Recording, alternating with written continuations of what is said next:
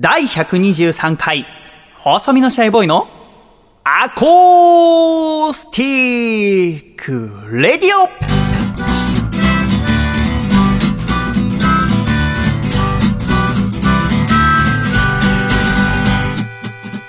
シャイ皆様ご無沙汰しております。細身のシャイボーイ佐藤孝義です。第123回、細身のシャイボーイのアコースティック radio。この番組は、東京都世田谷区三軒茶屋にあります私の G タックからお送りして参ります。ということで、これを収録しているのは2016年8月11日の木曜日でございますが、いつもでしたらアシスタントに楓さん、そして放送作家に笠倉くんがいるわけでございますけども、お二方は今お盆休みということでございまして、お休みなんでございますね。お休み。社員は一応年中無休ということでやってますので、お休みって聞いた時はちょっとびっくりしたんですが、まあ普通でございますわな。年末年始、そしてお盆ぐらい休まなきゃいけないってところで、私はなんか休むと逆に心配になってしまうんですね。ボソボソ言うのやめてもらっていいですか？そんな中でですね、えー今週は私の素敵な仲間たちが駆けつけてくれました。まずお一方、自己紹介お願いいたします。どうも映画監督の室谷慎太郎です森谷慎太郎監督さん、こんにちはよろしくお願いいたします。こんにちはそしてもう一方、はいどうも西村です。西村くんです。やったー西村だ はい。ということで今週は映画監督の室谷慎太郎さんそしてエンジニアの、えー西村雅人さんにお越しいただきました。どうぞよろしくお願いいたしします。くお願いします。エンよろしくお願いします。ジニア？そうあのエンジニアなの？室谷さんにはね、はいはい。もう何度もこのアコラジに登場していただいておりますが、はいはいはい。今回は笠倉くんと楓さんがいないということで。あそうです。なんでいないんですか？お盆です。はあ？仕事は？えーだからでも私もね思うんだけど、うん。あのやっぱお盆とか年末年始は休むべきなんだと思うんですよ、でちゃんとご両親とかに顔と合わせたりまあそとかうだよね。勝手に休むんじゃなくてその相手があってのその家とかうん。そういうのがあってのだもんね。そう笠倉はもう結婚もしてますから、でメディアアの世界にいますから、うん。やっぱりねこういう時じゃないと帰れない、でも笠倉は先週寝坊してこないっていうのもありましたから、それは完全にミスですけど、何やってんだろうね。でもまああのおねむさんってことでね、まあ、しょうがないじゃないですかね、でもさ忙しい人は忙しい人でさ、うん。その例えばお盆には休めないと。その代わりちょっとずらしてうん。休みもらうとかっていうのはよく聞いたりするじゃん。でもなんか私思うのはうん。その逆にいいなって思ったのはねうん。お盆の時にこうやって休んでもらうと要はリスナーの皆さんが休んでる時にいつもとは違う環境で聞いてるかもしれないわけじゃないですか。はいはいはい、はい、い。つもは通勤・通学の時聞いてる方も帰省中だよとかうん。その電車の中バスの中あー飛行機の中っていう方にとってはなんかいつもと違う気持ちの時にいつもと違うラジオっていうのはいいのかなってちょっと思うんですね。ああいいな確かに。そんな中、ん。あー村屋さんにお越しいただけた。そうかお盆でやつらが休んだおかげでそうなんですよ。まんまと。だから今日はいつもとはまたちょっと違った雰囲気ではいお送りできたらなと思っておりますが。そしてそこでの西村でございます。そうですね。エンジニア？エンジニア。一応。多分、うん本当にかなり熱心なうん。アコラジリスナーじゃないと。うん。この番組はリスナーのことをアコラジっ子って呼んでますが、はい。相当熱心なアコラジっ子じゃないと西村は分かんないと思うんですね。あーなるほどね。すごいレアだね。西村君はもともと私の大学大学院の同級生、うん。で大学の時は私実家から通ってましたから、うん。はい。大学院に入った時に寮に入ってでい西村と2人部屋になったんです。なのでもともと2年間は一緒に暮らしてた。一緒に暮らしてたんだ、ね。うん、すごく狭い、二年間もうトイレも水道もない部屋に。共同だったの。はいはいはいはい、に本当に薄い仕切りがあって。うん、でポテトチップスとかが開けた音が聞こえるんですよね。マジか。一応敷居があるので映像としては見えないですけど光景としてはね、あその2人は一緒に部屋にはいるんだけど、いるんだけど仕切りがそうそう敷居があって玄関は一つなんですよ。でも行ったらね考えてみれば私も大学院1年生の時にラジオパーソナリティになりたいと思ってうん。そこから勉強し始めるんですよ。ギターを始めたりとかちょっと喋りの練習をしたりとかね。で西村も敷居離れてねいるわけじゃないですか。で、ラジオ好き。で、毎日風呂も一緒に入ったりとか、うん飯も一緒に食う。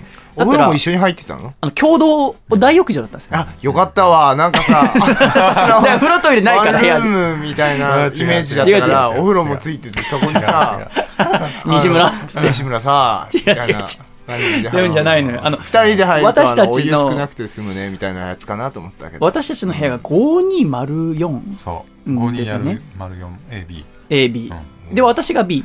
うん。え、違う、俺が B。嘘だ、俺が B だよ。えそうだっけ？あれ忘れちゃった。どうでもいいどっ話だけど。ちでもいいよね。その部屋の真下が大浴場だったんですよ。ね。ううんん。で、要は、あ全部で 5, 5両まであるんですけど、うん1両、うん2両、3両。塔で分かれてるね。そう。うんで、そのみんなの大浴場なんで、かなり広いんですよね。うんうんで、私たちがその真上なんで、部屋が暑いんですよ。冬はあったかいんですけど、おあ、でも立地は、はいいよね、近くて。立地はすごく、要は、本当にパン1で風呂行っても誰にも会いません。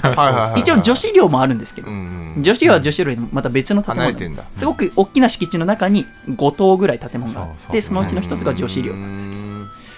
時々ね、その男子寮にね、彼女を連れ込むバカがいるんですよ。あー徳一ってやつがね。あー。あー私たちの同僚でね本当に冴えない徳一っていうナマズみたいな顔したやつがね、ええ。ずっと彼女誰よりもいなかったのに、うん急に連れてきて、ポッとね、うんできてね。本当にポッとできてね。ポッとできたどんな、どんな彼女でしたか？いや、なんかね、ギャルなんだギよ。ャルギャル。だってね、その男子寮で、うんで、私はそこの中の寮長的なあれだったんだよね。その、大学院会長だ。うんああ、似合うね。やっててで、一応なんか困ったことあったら僕に言ってもらうみたいなっ。こいいな。で、寮長会議みたいな。なところでなんか一体、まあ大した仕事はしないんだけどね。うんそんな中、私がその共同のあー洗面所にまあ歯磨いて、うん深夜3時ぐらい、ん行ったら、男しかいない寮なんだよ。うんギャルが、なんか、ハーフパンツにタンクトップみたいな格好、ハム下着みたいな格好でうん、歯磨いてて、チースみたいな。で、俺なんか、なんか間違えたと思って、すいませんっつって部屋帰ったんだけど、うん。あれと思って、おかしい間違えてないな。間違えてない間違えてない。僕、フロア長だしなっつって、でもう一回戻って、あなた誰ですか？っつって、うん。徳一の彼女です。っつって、は？っつって、うんうん。徳一のとこ、ダダダン。っつって、だだだ。お前なんだあいつ？っつって。なんたると。だって言ったらね、うん。徳一も二人部屋なんですよ。あ、じゃあ、そうね。徳一の、あの、相方もたそう、相方。大変じゃん。言ったらね、うん。あの私と西村はもともと友達同士で同じ部屋になったんですけど、うん。それって結構稀なケースで、うん。私も先輩と同じ部屋だったんですよ最初。ただそれが当初予定してた部屋よりもなんか予定図と違かったんだよね。なんかへりが出っ張ってて、ちょっと大きさによって家賃が違うんで。行っても半年で光熱費込みで5万とかなんですけど安いね。それが5万1000になるか5万2000になるかぐらいのね、うん違いで、うんなんか僕の部屋が予定してたよりへりが出てたから狭いと。これなんかヘリ出てますよって言ったら、じゃあ違う部屋移っていいですよって言われたんで、あラッキーと思ってうん西村の部屋にして、はいはいはで、一緒に暮らすようになったんですけど、い。ねえねえねえねえねえねはい。え。あの徳一の彼女どうなったの？徳一の彼女は、後に結婚するんですよ。結婚したね。あの、去年、一昨年か。そうですね。うんびっくりしましたねう。ん我々と同じか、同じじゃないぐらいダメな人間だったの。結果、我々の研究室で結婚してないのは私と西村だけなんですよね。そうだな。同僚とかだと本当に。確かに。らもう、本当に、我々は本当にダメなんですよね。徳一の彼女は、出身が長崎？いやいやいやこっちの人だよ。あ関東の人関東の人だ。そそううそうそう。彼女関東の人で。うんで、徳一が福岡がに就職になって、で無事結婚してね。したねおめでと。うございます。話を聞いて。うんで、なんか徳一が、で、また東京に転そう転勤なったん。なったって聞いて、今東京。今、で徳一私東京にいんの？いるって聞いて、マジか会おうって言われてんだけど、うんそれもう結婚した人には僕興味ないから、会ってないって。いやいや、会おうよ。会おうぜ。面白いよ、多分会ったら。絶対面白くないよ。もともとが面白くないやつだったのに、結婚したらもっと面面白くないよ。うん西村ももう結婚したら絶対会いませんしね。そんなこと言って。うん。私はそう思ってますよ。結婚してないから会ってあげてますけど。私もそう思ってますよ。うん、でもね、うん我々の中で出てくる女の子ってそれぐらいしかいないんですよ。あと堀川っていうあ、堀川さん。最高に生かした女が、え？僕の一個下の後輩に、うん。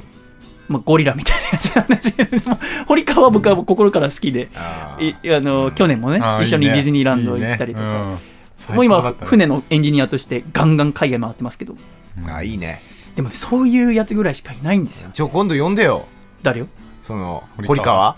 堀川？堀川の話いや忙しいんだろうけどさ。堀川はでも船乗りって半年ぐらい乗ったら3ヶ月ぐらい一気に休むから全然なんか、ね、休み取れる日そはの楽しいんじゃないかな。あの堀川？いろんな海外行くんでしょ？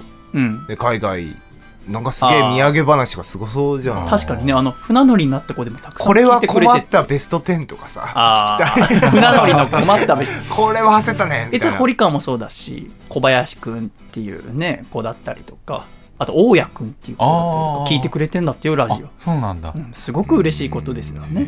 でスポンサーになってくださったりとあかー CD 買ってくれたりして。私はやっぱりあのその大学時代の友人とかにうん。こういう活動するって全然言わなかったんですよね、うん。なんか仲間内とか全くいらないと思ったんですよ。友達とか。ゼロからやった方が聞く側も楽しくなると思って、そうだね。だから西村も全くこの番組聞いてないんですよ。そうだね。聞けよ少しは。いやでもねここはね西村なりの優しさなんじゃないかなともちょっと思ってるんですよね。いやそんな気使うような顔しないよ。そうこいつはね 全く気使ってない、いいでも一応ちょっと西村を優しい人にしようかなと思ったけどこの人は本当に僕に興味がない。うん。僕が西村に興味ないように。西村は全く僕に興味ない。だから西村があ今日これ木曜日に収録してるんですけど、はい。本当はいつもは金曜日に収録してるんですよ。ね。西村は金曜日にあのうん。富士山登るためにこの東京に来たんです。ようん。そうですで、ね登ろうって言われて、何も知らないと思って僕が金曜日収録日してる、でまあこの西村のために僕は西村ね東京大好きな人なのに、うん。愛媛で今働いてるから、うん。じゃあちょっとぐらい優しさ使って、はい。西村のためにつ、うん、日一ずらし日ぐらいずらしてやるけ。どちょうどね楓さんと訳ないね。笠倉もいないし、いやらしいな。だから僕も電話で、うん。ちょうどアシスタントの楓さんもね、お出かけしてることだし、実家帰ってるって言ったら、アシスタント？って言ったからね、西村が。アシスタントなんてついてるのって本当に知らないんだな、アコラジのこと。すごいね。まっさらだね。全然知まっさら。らなくて。本当にまっさら。うん。あとね、んちょっとかわいそうなのは、うん。あの、西村の、僕は会ったことないんですけど、うん。弟がうん。ヘビーアコラジッコっていう。いやヘビーじゃないと思うけどね。よくわからないけど、えー聞いてるんだ。や、でもね、ヘビーっぽいよ。だってちっちゃいことをうん。全部覚えてるんですよ。だから西村はちょっと動きづらいっていうのは、ちょっと前にゴールデンウィークの時に西村東京帰ってきたんですけどその前に電話があって、うん。巨人対ヤクルトを見に行きたいって西村から電話があったし、うん。うん野球のね、うん。でその時に直前だったからバカ野郎と日曜日かなんかだったからそんなのはあー数ヶ月前にチケット取んないと外野席なんて取れないよっていうはいはい。話をラジオでしたんですよ、うん。西村っていうバカが連絡があってっていう。はいはいはい。そしたらいざゴールデンウィークになって西村が千葉か栃木の実家帰ってで弟と会ったらうん。弟の方から「兄ちゃんこのお休み野球見に行くの?」って言われたんです。でその時に西村一瞬考えてからうん「この話別野球見に行くって弟にしてない母さんにもしてない姉ちゃんにもして 佐藤。っていうのはあるんですよね。うん。その時ちょっと考えたらねはい。私も要は妹に対してうん。フリートークとかしたことないんですよ。要はラジオを始めたいと思ったのは大学院の寮入ってからですから、うん。実家にいる時とかはそういうことしてないんですよ、はい。うん。そう考えた時に兄弟のフリートークなんて聞けたもんじゃないでしょ。うん。兄弟が饒舌に喋ってるなんて聞きたくないでしょ。うん。だから西村もかわいそうだなってちょっと思うんだよね。うん。うん。弟が聞いてると思うなんかフリートークしてみる今日生まれて初めてのフリートーク。もし仮に弟へ弟に向けてうん。なんかフリートークするとしたら何をする？君が弟聞いてると関係なく君だって本当におしゃべりつまんないじゃんか。僕は君で喋ったことに一回も笑ったことないけどいやそんなことないやいやだから本当に時々笑いますよだから君が本当にあの共同の洗面所でしたこととかだと笑ったけども。え？共同の洗面所でしちゃったの？あんた。これこれ言っちゃいけないんだよね。いや してないんですよ。これ言っちゃいこれはちょっと本当にダメだった西村の顔がこわばったのここはちょっと P を入れようと思いますけども。そういうのがね。よ 酔っ払っちゃってたんだよね。そうそうなんです酔っ払っちゃってたらしょでまあそういうのはね、うん。いろいろある中で今弟も聞いてくれながらねやって、うん。でさっきもちょっと言いましたけどこの、えー収録している8月11日の木曜日ははい。今年から制定された山の日なんでございますねあそうなんだ。あらそ本当だからこの当日になって初めて知った人もしくは知らないまま休みだったんだなんて人もいるかもしれませんけど山の日っていうのが海の日が制定されて以来20年ぶりに新しく国民の休日として。ななんで今日な祝日かなんで今日なの？うんなんかあんのかな？それがねなんか由来とかがねはっきりしてないんだよね8月には祝日がないからでしょもあるしあとお盆あたりでまとまった休みがあるか6月にもらねえけどな。そうなんだよね。確かにね。あとはなんかちょっと面白いなと思ったのは海の日ってさ明治天皇がうん。函館に、えーうん。船で行ってで横浜に帰ってきた日がうん。海の日になったんですよね。あそれが要は我々の学校の庭にある明治丸って船ですけど。え知らなかったの？いや知ってたよ知らなかったの。うん。で海の日は明治丸に乗ったの、明治そう明治丸そう。明治丸っていう今日本で残ってる唯一の鉄でできた船なんだけども、うん。うん。海の日はハッピーマンデーの対象になってるので今年は7月のねえねえハッピーマンデーって何？18え月曜日に休みをすることで土日月の3連休にするっていう祝日のことをハッピーマンデーって言うんですけど。ねだからその年によって海の日は日が違うんですよあ何？あ月曜日にしてくれるんだ。そう。だから本当の海の日は7月20何日か忘れたけどあ20日だかな？20日。なんだけども、うん。その日に年によって場所が変わるんですよ、海の日、うん。ただ、この山の日は変わらないんです固定なんだ。固定で8月11日これ。何が何の意味があんのよ。わからない。畜生いろんな説がありますね。それぞれ調べていただければと思いますけどそんな中西村が富士山登りたいってことで今回こうやって東京に出てきたんです山の日だから、山の日だから、うん。っていうのもあと学生時代に私と西村も3回一緒に富士山を登ってるんですよ。すごいね。ね登りまくりだ。それもあって今回一緒に登ろうかってことになってね、うん。えー来たわけなんでございますけどね。山の日富士山ってことでえー西村とは4回目の山登りでございますけど。違うよ。ね。どういうこと？5回目だよ ?5 回目、うん。過去4回登ってるってこと？あそうだったんだ。富士山は3回、その間にね1箇所行ってるんだよ。尾瀬正解。あー、えー何そのの話ね。二人しかわかんないそのクイズは仲いやだからね僕もねこうやってね外のいろんな人に向けてるラジオで、うん。俺と西村しか分かんない話今持ち出してきたから ぶん殴ってやろうと思ってんだけどもただちょっとマイクがあるせいでね、うん。今距離が離れてるんですけど。殴れないよね。殴れ。正解。って大勢尾瀬にも一回行きました。尾瀬ってさ何？わかんねえんだ俺尾瀬ってい尾うのはいい場所なの。まあ、ほらいわゆるあの水芭蕉の歌とかありますね。まあ湿原ですよね、そうそうそうそう。そこに西村がちょうど彼女が欲しい盛りで山ガールを彼女にしたいっていう欲が西村にあったんですよね、うん。西村は恋人がろくにいませんけど、うん。あの本当に心の底でんから彼女が欲しいっていう思いは我々ずっとあるんですよ。はいはいはいはい。ただできないだけであって、はいはいはい。そんな中やっぱ山に行くことによってうん。都会でモテない我々もうん。山に行きゃモテんじゃねえかと思って 西村が急にアウトドアに目覚めるっていう、ああなるほどね。うん、でもかっこいいものね。かっこいい。そういうことキャンプだの、うん。そういうあのアウトドア火を起こしたり、そう。テント張れたりする人はかっこいいものね。でもねいろんなことあって富士山も何回か登ってるうちに、うん。なんか台風が近づいてくる時に当たっちゃってもう雨の中あった頑張って登ったりとか。あと登ってる途中でイタリア人のマレーリオと仲良くなって、マレーリオはね、我々の67個上の20代後半だったんだけど、なんか、うん、音楽やってる人だったそう。ね、マレーリオ、日本語全然わかんないのに富士山急に登り出して、そうそうそうそう、で、なんか困ってる感じだったから話しかけたのかな？西村は英語喋れないのに外人と話すの大好きっていう癖があって、どんどん行くよ。そう、どんどん行く。やがましいわ。で、話しかけたら困ってたから、じゃあ一緒に登りましょうっつって、馬まで上がったら、で、マレーリオは9合目かなんかで止まってご来光を見て下に降りる。あで、はい僕と西村のツアーは日帰りで帰るんですよ。登ってすぐ降りる。うん。だから、9合目でお別れなんだけど、マレーリオはもうそこに泊まるから、うんなんかもう楽しくなっちゃって、で、一緒に山登りして、すごく嬉しくなって、佐藤、西村、あうん今日は一緒に登ってくれてありがとうっつって、僕は君と一緒にお酒を飲みたいって言い出して、山小屋でお酒売ってるんですよ、で乾杯っつって達成感で飲む、ですげえ気持ちよくなったんだけど、でマレーリオはいいよそこで寝るから、でも俺と西村はその日のうちに降りなきゃいけないです、で山ってやっぱ降りる方が大変なんですねああそうなんだすごい角度だしもうね走りながら降りるんですよもう軽く小走りで降りる。ああたったったったったってそう感じであとバスの時間もあるしねだから相当急がなきゃあのね2時間ぐらいで富士山降りなきゃいけないですよ頂上からご2000メートルぐらいまで降りなきゃ、降りなきゃいけなくもう足ダメになりながら降りるんですけどね足がでもガすタガタごい辛い思い出あったりするから行きたくなかったんだけどでもやっぱり西村がやっぱ登りたいっていうし、っていうことで明日行くんだ明日俺俺俺だって8月12日の、うんあー金曜日に登る、じゃああれ会えるといいねマレーリオに。マレーリオと会えるかな。なかなかしんどいと思うけど。でもねあの私先週末だから1週間前ぐらいにちょっと体調崩してたんですよ。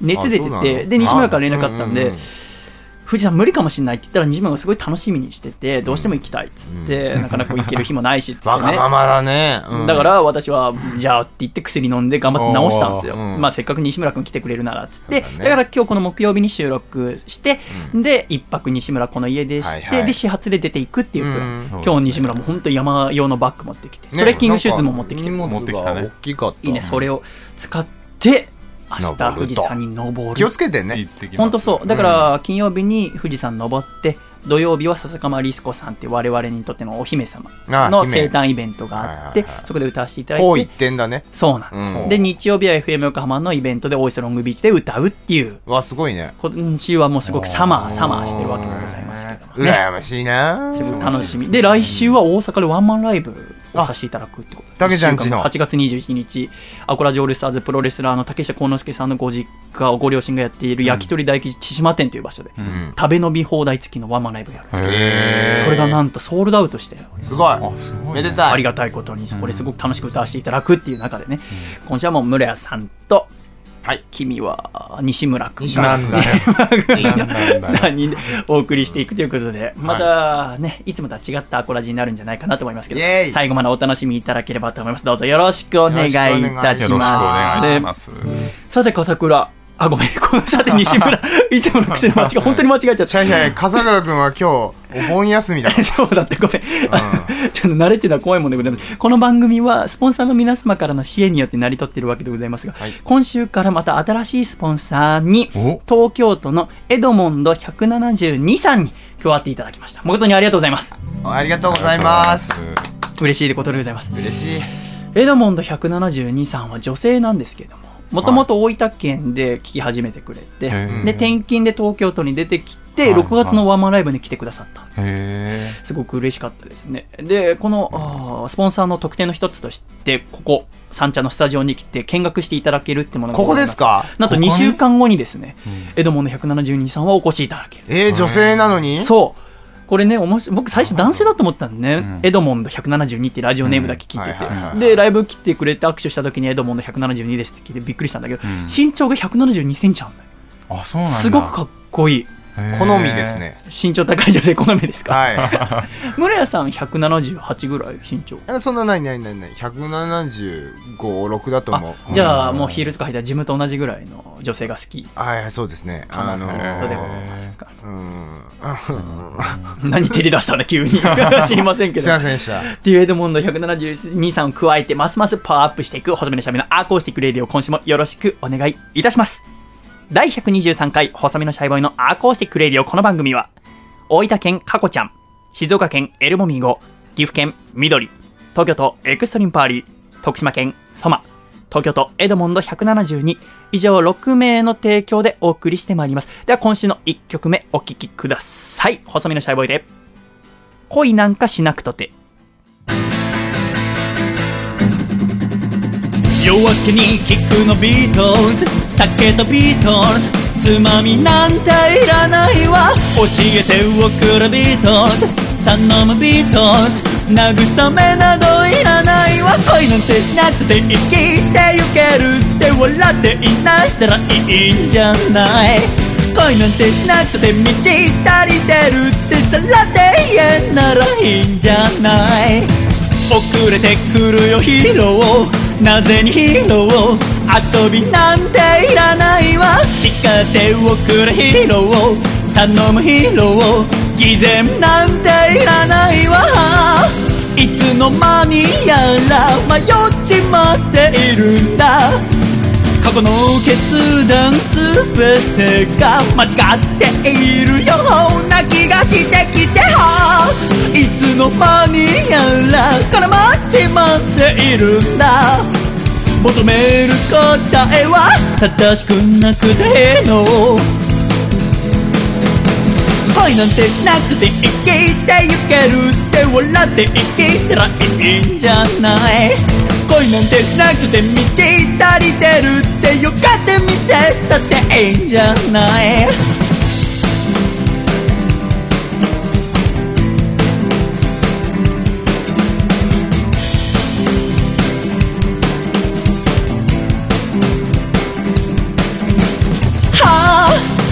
であるなら早く覚めてほしいんだ。過去に犯した過ちが乗り占拠してしまうその前は泣いて済むならどうか許してほしいんだ。取るに足らぬプライドが体むしばんでしまうその前はいやいや。恋なんてしなくて死ぬないって歌ったって誰にも響かない。だからだって嘘の歌詞を書いたってそんなんじゃあたし踊れない。恋なんてしなくて生きてゆけるって笑っていなしたらいいんじゃない。恋なんてしなくて満ち足りてるってさらで言えならいいんじゃない。恋なんてしなくて。恋なんてしなくて。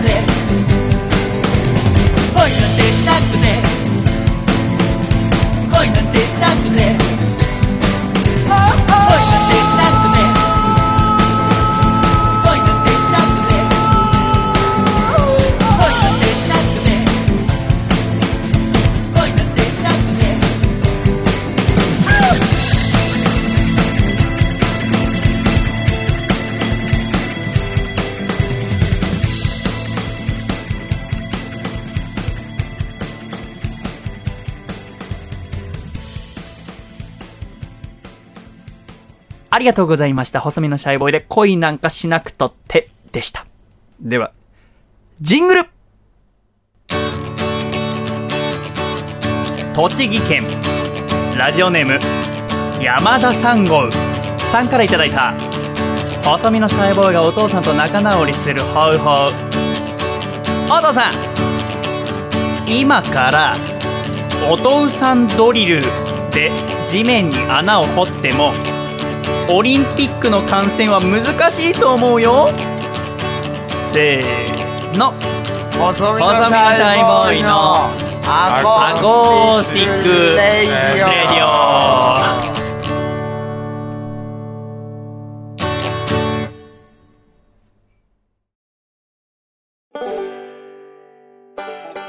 シャイ！第123回細身のシャイボーイのアーコースティックレイディオ。改めましてこの番組は細身のシャイボーイと室谷慎太郎と西村で。よお送りしてまいります。どうぞよろしくお願いいたします。よろしくお願いします。願いします。あれ楓ちゃんがいない。そうですね。今富山に行ってると思います。富山か。えなんで富山に行ってるんですか？ご実家お父様のご実家が富山で。ああそうなんうだん。実家いる場所があるっていうのはいいことでございますよね。ね。西村はご兄弟でお姉ちゃんと弟がいますけど、はい。今でも仲良く。まあはい。ねいいなあ どうした？懐かしく兄弟を思い返してしまいましたけど。うん。なんとですね今これお聞きくださってる皆さんはなかなかわからないと思いますけど。今西村室谷細見は、はい。みんな同じ T シャツを着ながら喋ってるんです。嘘だ。あ本当だ。なんとですねこの度室谷慎太郎デザインのですね。わい。はい。ニュー細身のシャイボーイ T シャツが完成いたしました。本当だ。デザインした T シャツだ。なんで今回この夏の新 T シャツ主役は私の飼っている四つ葉というウサギでございます。四つ葉くん。素晴らしい。色はシャイブルーと細身ピンクの2色でございチャイブルーと細身ピンク。いいね。チャイナブルーとみたいな感じだ、うん。そういうことでございます。あのずっとね村屋さんにご相談してたんだけども私の飼っている四つ葉くんっていうウサギを T シャツにしたいなって思っててどんな T シャツにしたいかって村屋さんと話した時に、うん。とびっきりおしゃれなもん作ったらはあ。細身っぽくないよね。うん。シャイっぽくないシャイっぽくないいね、うんいいなと思った、って言ってもらって、うん。じゃあ四つ葉を使って最高におしゃれな T シャツお願いできませんかって言ってできたのがこの T シャツ、これか、はいはい。そう今着てるもんでございますけど、はい。あら、ただね今回まあ四つ葉とびっきり可愛いですから、うん。四つ葉を買えばもう可愛くなるんですよね。かわい。い、で中ででもやっぱアーティスト T シャツでございますから色出さなきゃってなくて、はい。なんと私の顔がプリントされてるんですね。はい。顔だったの。これ実はね、あのー。デザイン的にはですね四つ葉が僕の顔の上に乗ってるっていうはデザインになってる。あれだよね。シャイは最初、うんあれだったんだよ、ん？こう自分の顔なしで行きましょうっていうそう私は自分の T シャツをたくさん外に着るって決めてるだから外で歩いた時に自分の面がある T シャツ着てたらちょっとあびっくりしちゃうかなって、何も知らない人が、思っっていうことは村屋さんに言ってたんだよね、うん。でもやっぱ村屋さんはそこにこだわりあるからちゃんと色は出そうね。どっかにのうん。ね、シャイのだよっていう印があったらうん。いいなと思って、っていう中で私の顔半分がーあって、うん私は目がギョロギョロしてますので、はい。うん。その目を見れば私ってわかるけどでも普通に着ていただく分にはなんわかちょっとね差し支えないです差ねし支えない、はい。ちょっと洒落た感じに、うん。最高にキュートな T シャツが出来上がりましたかわいいよね。これは超可愛いですよ。うん。あのー青とピンクがあるんですけども、今、西村君にはあピンクを着ていただいておりまして、村屋さんはブルー、で、はいシャイもブルー着てますけども、これ、男性でもどちらも着られると思いますし、うんそうですね。女性もどちらも着られると思いますので、この夏の中旬、そして秋に向かっていく中で、楽しんでいただけるんじゃないかな。いやすいけますね。すごい涼しい、このボディの色が涼しげな色でそうなのどっちも。そのこれはね。原色になりすぎずそうなんです。若干淡い感じでとてもとても爽やかな。キュートだと思います。涼しいね。見てるだけでこれはですね、まず最初に私のホームページの方で、これを配信されてる日から発売できればなと。あすごい、えー。送料込みで3000円でお届けできたらいいなと思って、安いね。私はね高くしたくないんですよね。偉いね。手元にはあんま入んないんだけど、うん。でもやっぱ着てほしいっていうのと、うん。あそうだね。きっかりだと、うん。そうだね。いいね、うん。と思ってますけどね、はい。えーもしよければちょっとお買い求めいただければ。ていただきたいですね。これでちょっと、とね、えーはい。食いつないでいければ。思いますけどねぜひ着ていただければっていう素敵な T シャツを。二人この T シャツのね、この二人が食っていけるようじゃないとダメですからそうね。ね、四つ葉にちょっといいもん食わせてやりたいですからね。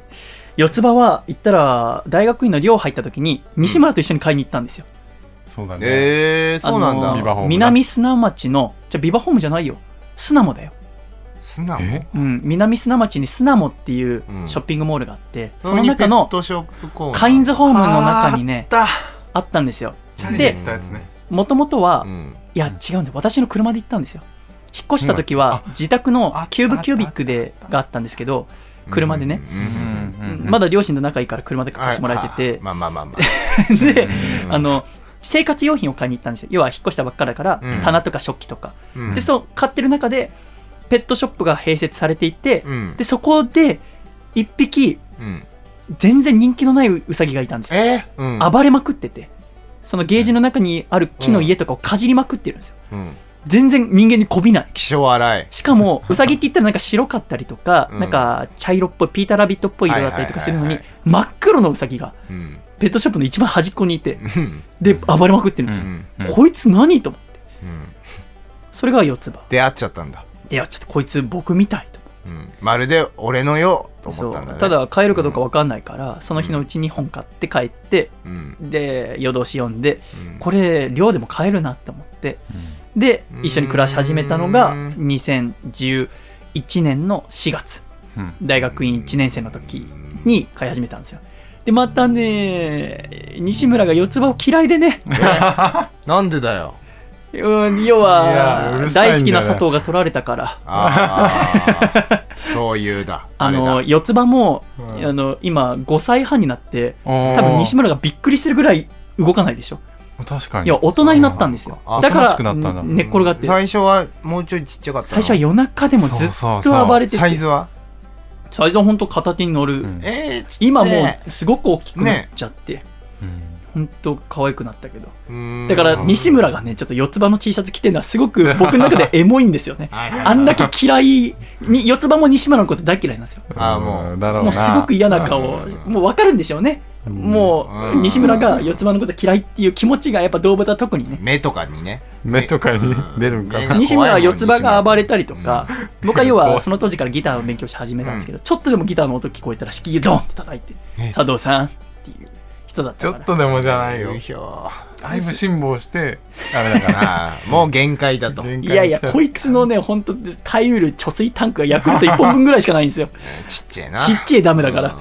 っていう中の四つバックの T シャツが出来上がりました。よかったね。ぜひ着ていただきたい。ね。大阪にもね、ちょっと持っていけたらと思うのとあぜひぜひ、またちょっと来週くらい発表になるかもしれないですけど、チケットはもうワンマンライブ売り切れちゃってるん。ですけど、うんその前に、なんか大阪駅前とかで T シャツお渡し会とかできたら、あいいんじゃない？ちょっと触れ合えたらいいかなと思ってるんですけど。気付けてね、また大阪でしょ？うん。うんたけちゃんの地元でしょ、うん。そんな T シャツちょっとね置いといたあらベンチ置いといたもん。ちょっと目を離したもんならさもうパッと消えてますよ。西成ってそんな怖いとこなのかいやなもうすごいでしょそうなんだ。すごいですよ。ノーフューチャーっつってるからもうね。もうもうもうもうもノーフューチャー。彼が言うんですよ。うメッカですか？らうんって言いますけど、まあなんかは、い。持っていけたらいいなって素敵な気をつけてください。ぜひ一緒に来て、この夏過ごしていただければと思いますね。うん。ありがとうございます。西島君もそれプレゼントしますので、愛媛で来てください。ありがとうございますすごいね、はい。僕の T シャツ、顔の T シャツ着るっていうのはすごくいいですよね。うん。いい。素敵なことでございます。うん。いや、着ろよ、ちゃんと。帰りになんか東京駅とかに捨てるんじゃないよ。着る着る着るねあ分かった分かった。うん。ありがとうございます。なんて夏でございますけども。はい。私と室谷さんは今週お会いするのは2度目でございました。え？二度目ですね。8月10日の水曜日にうん。新宿フェイスっていう会場に行って、うんうん。DDT プロレスのうん。ビアガーデンプロレスっていうのが開催されていて、その中のハッピーモーテルデーっていう興行に参加させていただいたんです、はい。私たち2うーん。人。はい。アコラジオールスターズのトランザムヒロシさん、はい。そして竹下幸之助さん、はい。そしてアントニオ本田さんが所属しているユニットのプレゼントデーだったんですけども、はい。その中で私は2年前から呼んでいただいていますので今回で3度目。うん。で室谷さんは出演するのは 2度目。そうですね。二度目ですでもねもう3年2年前の時点でも見てましたよねたのかな？と思いますけれどもそんな中呼んでいただいてうん。お送りするっていうことでとても嬉しい私はね中でうん。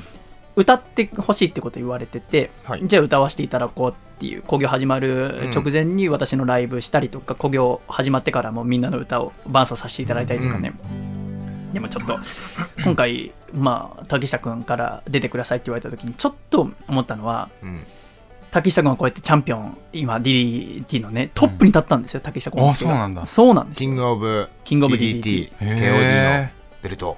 その竹下幸之助がいて、うん。で福田博さん元。で今うん。改名してトランザム博さんになったんだけど、ああ、そういうことか。そうそうそうそう。ああの福田さんもういないんですよ。ーあの福田さんはもういない。トランザムヒロシですよね。トランザム博 何考えてんだか。そうだよ。うんでそのトランザム博さんも、あーバサラっていう団体のトーナメントの頂点に立ったんですよ板出しっていうトーナメント。すごく強くなる。で、うん。アントニオ本田さんもうん。体絞られたりして今すごくプロレスがかっこいいんですよ。ずっとかっこいいけどね、うん。安藤さん。最近髪をね。そう金髪になされて。かっこいい。超惚れちゃうぐらいガウン。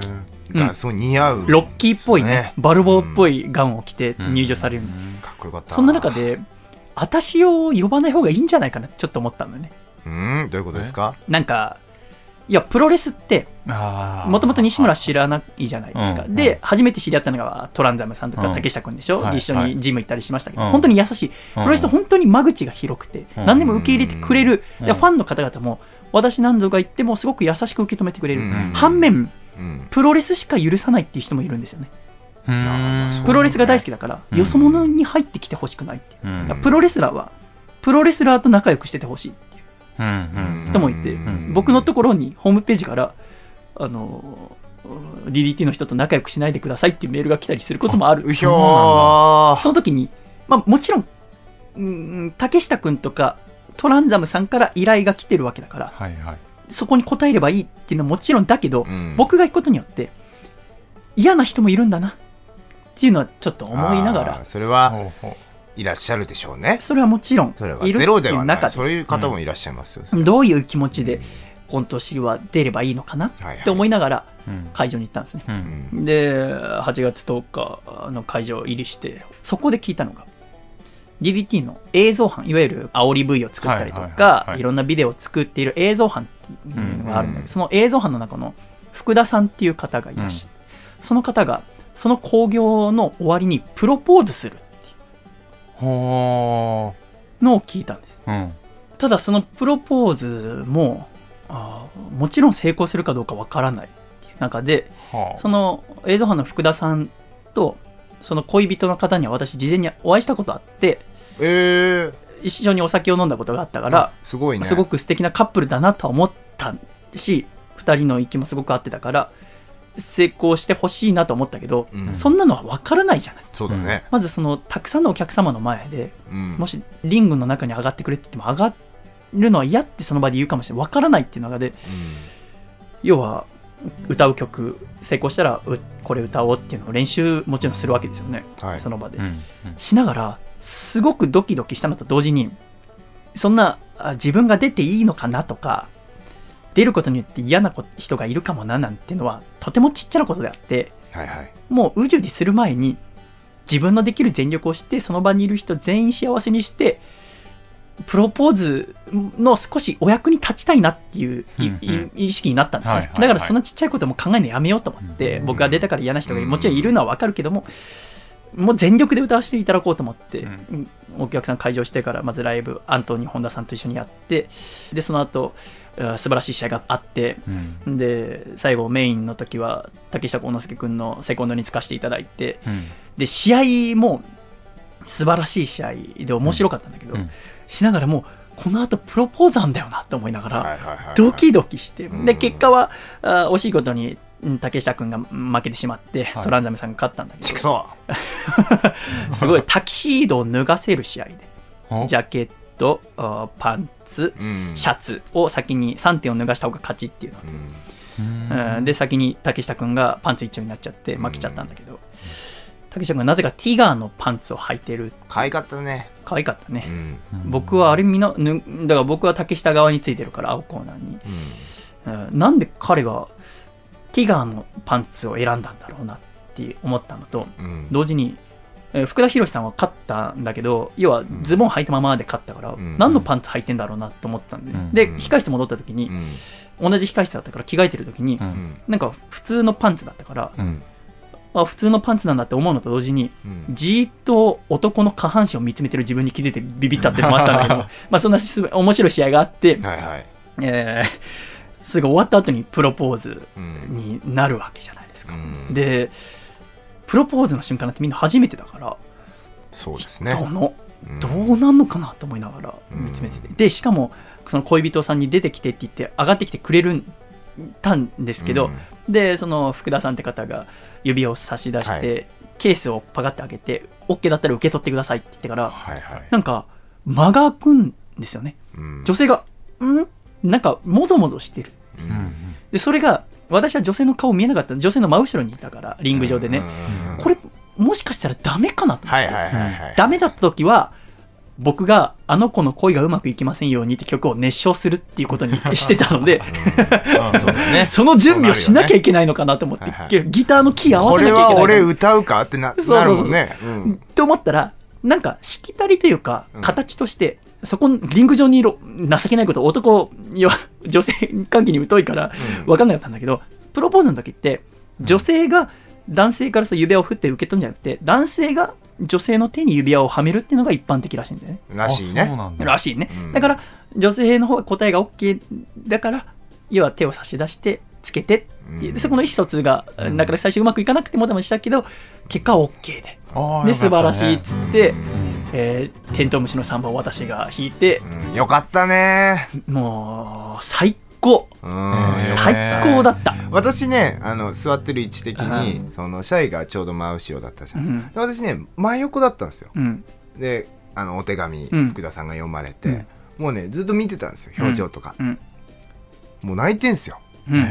嬉しそうに、うん。ゆきさんが？ゆきさんが、あ。うん嬉しそうにもう光ってんすよ。あうん真横だったから。あで OK だったら取ってくれっていうやり取りやって、で見見えてたから表情的にはあこれ多分いけるんだけどもああれ？そっか。でもちょっと戸惑ってるみたいなのはあの見えてたその。なんかさ、うん。その両手を頬に添えてたじゃないですか。添えてたね僕はそれがうわーみたいな感じなのかなと思ったんです。あのあー。後ろにいたからよく見えなくて。超嬉しそうな顔してたよ。うん。あんなに冷や汗かいた日はなかったね。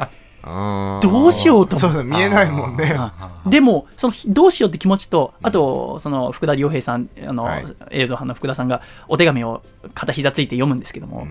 その内容がすごくいいんですよね。よかった。苦労してるけどずっと支えてくれて、ん。であなたが恋人だからこの仕事を続けてこれましたっていう、うんすごく素晴らしい。もうこんなに幸せなことはよかったねなかなかない。だって、うん。今回だからね竹下君にこの話ラジオでしていいって聞いて、まあ、していいって言われてから話してますけど、うん。失敗してたらもう話なんてできないですしもうどうかな？失敗した話なんてできないじゃないですか。シャイはするんじゃないかなって俺は思うけどね。失敗してても。もし失敗しててもそのそれはほら何かのミスで失敗とかではないじゃないそ気持ちを伝えてそれは OK かどうかっていうことだからさ。まあ、それはわかんないんだけど、うん。でもね、そんな、なんか、もともとは考えてもし失敗したら、誰も失敗するって考えてないの。竹下にしろ、福田さん、はいそのトランザムさんにしろ、うん。安藤さんにしろ、やっぱ、素晴らしい、前向き。うん、絶対成功させる。はい。で、自分たちのプロレスのそのプレスになれば。で、僕も、もちろん、もちろん全力で歌ってうん、会場ををいい雰囲気にして、その恋人も聞いてくれてるわけだから、はいで、一度お会いもしてるし、あの時、全く面白いこと言わなかったしゃくれの男性が、あちゃんとリング上だと少しは伸び伸びしてるんだなっていうことで。やるじゃん。やるじゃん、シャうんイと思ってくれたらいいなと思ってやったんだけども、それにしても、どうかわかんないから、いつでもこう、あの子の声がうまくいきませんようにはスタンバイしながら、あの小町だったあの子待ち、でも、こう、テントウムシのスタンバイいけたっていうのは、あ本当に嬉しくて、で、会場内ももう素晴らしい、多幸感、多幸感っていう言葉、辞書で調べたら、2016年8月10日の新宿フェイスのことですって書いてあるんじゃないかってことぐらい素晴らしい。あれは幸あの空間はすごかったんだよ。本当に、うんっていう中の今日だから、まだ多幸感がちょっと続いてて、残ってますね。そうなんですよ。だから僕は、うん、全然優しくない男だけど、うん。優しさ、うんっていうなバカ。優しさっていうのは、優しさっていうのは、うん生まれつき持ってるもんではなくて、自分で意識して身につけるものだって司馬遼太郎の本に書いてあったから、少しは身につけたいと思いながら、その言葉大好きでね、やってた中で、うん。その日の多幸感は、その人それぞれの優しさが全員プラスされて、選手の優しさ、で、うん。来てくれたお客様の優しさ、スタッフさんの優しさ、裏方さんの優しさ、うん。全部集まって、最終的にプロポーズって形で身になって、うん。で、その場で最後歌って、We Are the World でお別れしたんだけど、うん。最高に幸せな空間。うん。あれがまた見れるのであれば、ああいう幸せな瞬間がまた自分にいつか訪れるのであれば、それが自分のことでも他の人のことでもあってもね、生きていきたいなって思うことを感じさせてくれた一日でしたよね。はあ素晴らしかったですね。素晴らしかった。村屋さんはプロレスをされて、安浦野さんと戦ったんですけども。あそうなんですか。去年も戦って。去年も戦って。去年負けたんですよ。去年負けだからはい。今年は勝ちたいなと思って。でね。ハンデキャップマッチで、そのうん福田さんと二人で、あの手貸しますよってうん言われあー安浦野さんに立ち向かったんだけど、惜しく。よっしゃと思ったんだけど。よよっしゃ今度ちょっとぜひその安浦野さんって私大好きな選手、うんうん。安浦野さんは私のことをいじめるのが大好きなんですけど。安さんこのアコラジノをお呼びして、うん。えー真正面からた村屋さんがやっぱ戦ってんの見てね。うん。私は浦野さんがそのこのアコラジ出てもいいよっておっしゃってくれてるのは竹下君とかトランザムさんを通じて知ってたんですけども、はい。やっぱ怖い。やっぱ喋って絶対叶う相手じゃないから、うんだから怖くて今まで逃げてたけど。やめた方がいいですよ。でもやっぱ村屋さんが立ち向かってるのを見てた方がいいですよ。旗から見たら絶対叶わないじゃないですか。でも、はい。押してる時とかあるんですよ。パッと見てて、村屋さんが本当に押してる時があるんですよね。はい。はい。やっぱリング上で、そのガリガリの村屋さん、体重何キロですか？55を切りました。55ですよ。ほうほう。で浦野さんより30キロぐらいおそらくひ痩せてるガリガリの村屋さんが、うん。リングに立って立ち向かってるだけでなんか勇気が出るんですよね。あれ見た時に、あ、自分もちょっと安浦野さんとは立ち向かなきゃダメなんだなって、もう。そそんな勇気を私は見ながらありましたけど。ぜひぜひぜひ立ち向かってください。村屋さんはずっと心配だったんですよ。出たくない、出たくないって言ってないし、自分なんか出て平気かなって、怪我しないかなって、安浦野さんにも悪いことにならないかなって、でも、プロポーズもあるし、頑張ろうって言って、福田さんと一緒に立ち向かって、惜しくも敗れてしまいましたけども。本当ですよ。そういうことだったんですね。で、私もやっぱ本気でライブしようって思って、うん。で、ここで一つ発表があるんですけどあのえ、私、え？ライブがあって、はい。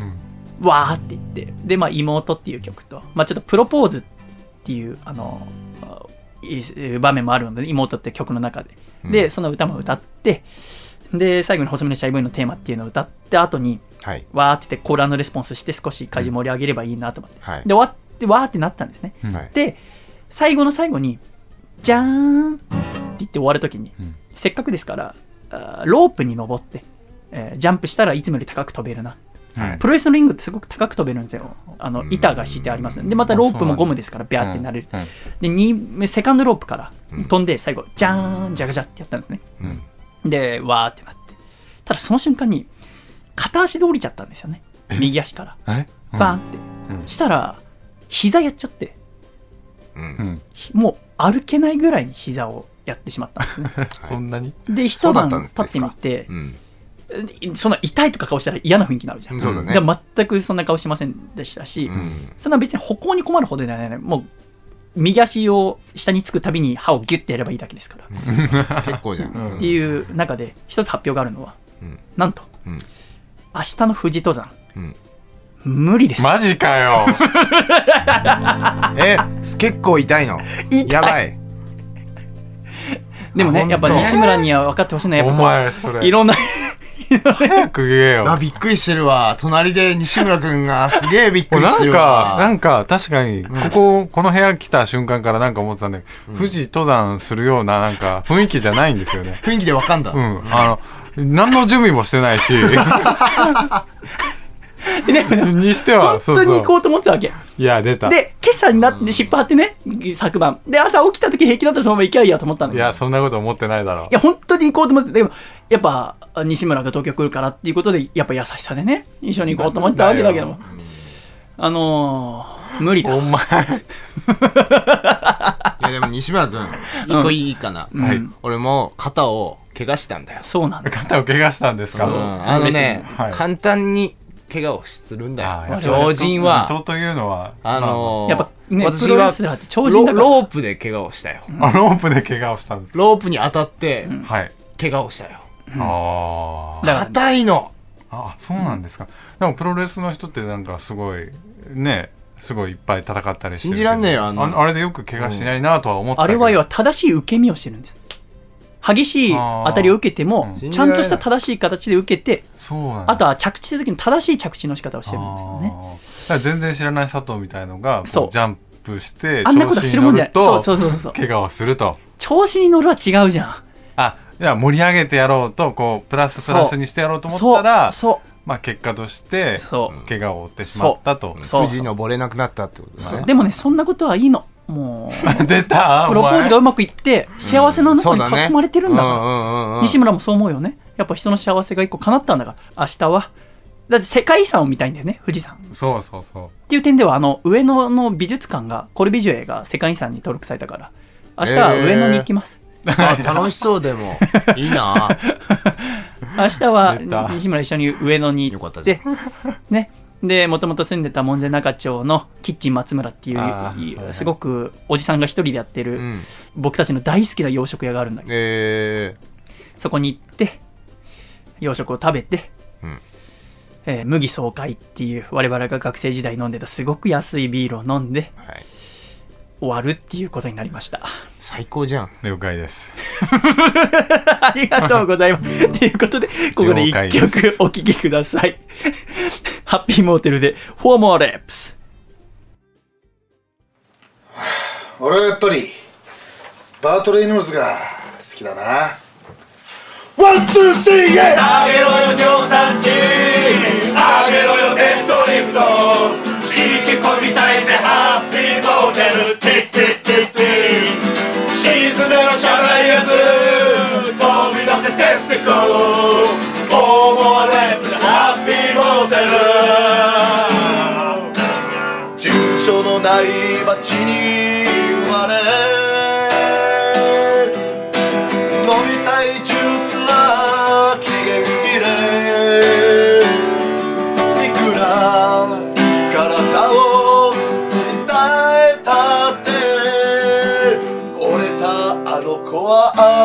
ボラボラだ。悲しいわね。ところで？人間って一体どれだけ歩いたら人間って呼ばれるのでしょう？ボブはこう返したはいジェーン。答えは常に吹いている。風の中さ。吹いている風といえば2016年今年はドルフが必ず来る。ドルフの風が吹く。 One two three yeah あげろよ尿酸値あげろよデッドリフト。引き込みたいぜハッピーモーテル沈めろしゃない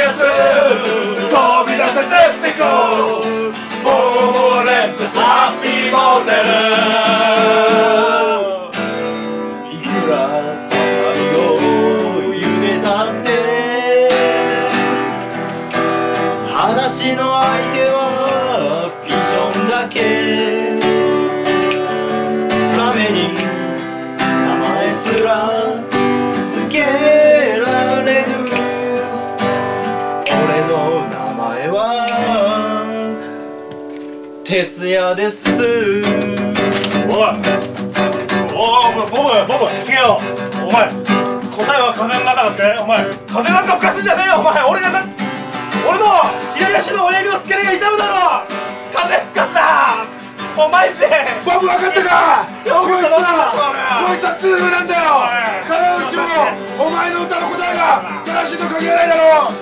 これがこれが世界に届け世界に届ける俺たちの歌だ聞いてくれワンツーステリングあげろよ尿酸値あげろよネットリフト刺激込みたいぜハッピーモーデルデスデスデスデス沈めのシャワイやつ飛び出せテスティコフォームはレッツハッピーモーデル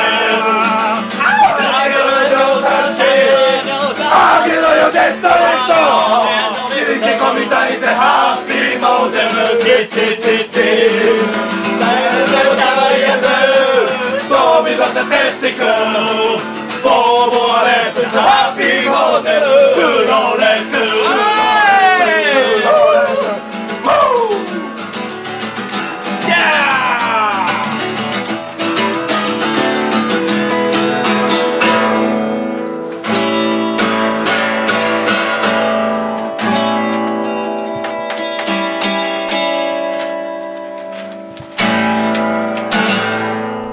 りがとうございました。ハッピーモーテルでフォーモアレップスでした。では一度、コマーシャルをお聞きください。夏だバサラだプロレスだプロレスリングバサラ直近の興行予定をアナウンスさせていただきます。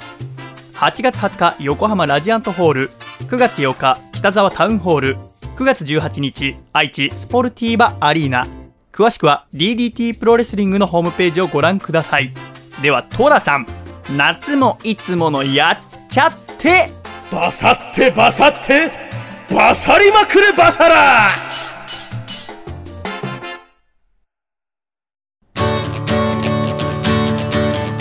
北海道ラジオネームたけし is good timing さんからいただいた細身のシャイボーイがお父さんと仲直りする方法お父さん。お父さんの昔の写真。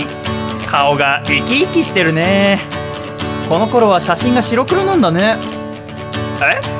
写真が白黒なんじゃなくて実際にお父さんが白黒だったの？メカニズムがわからんよ。せーの。細身のシャイボーイの。アコースティックレディオ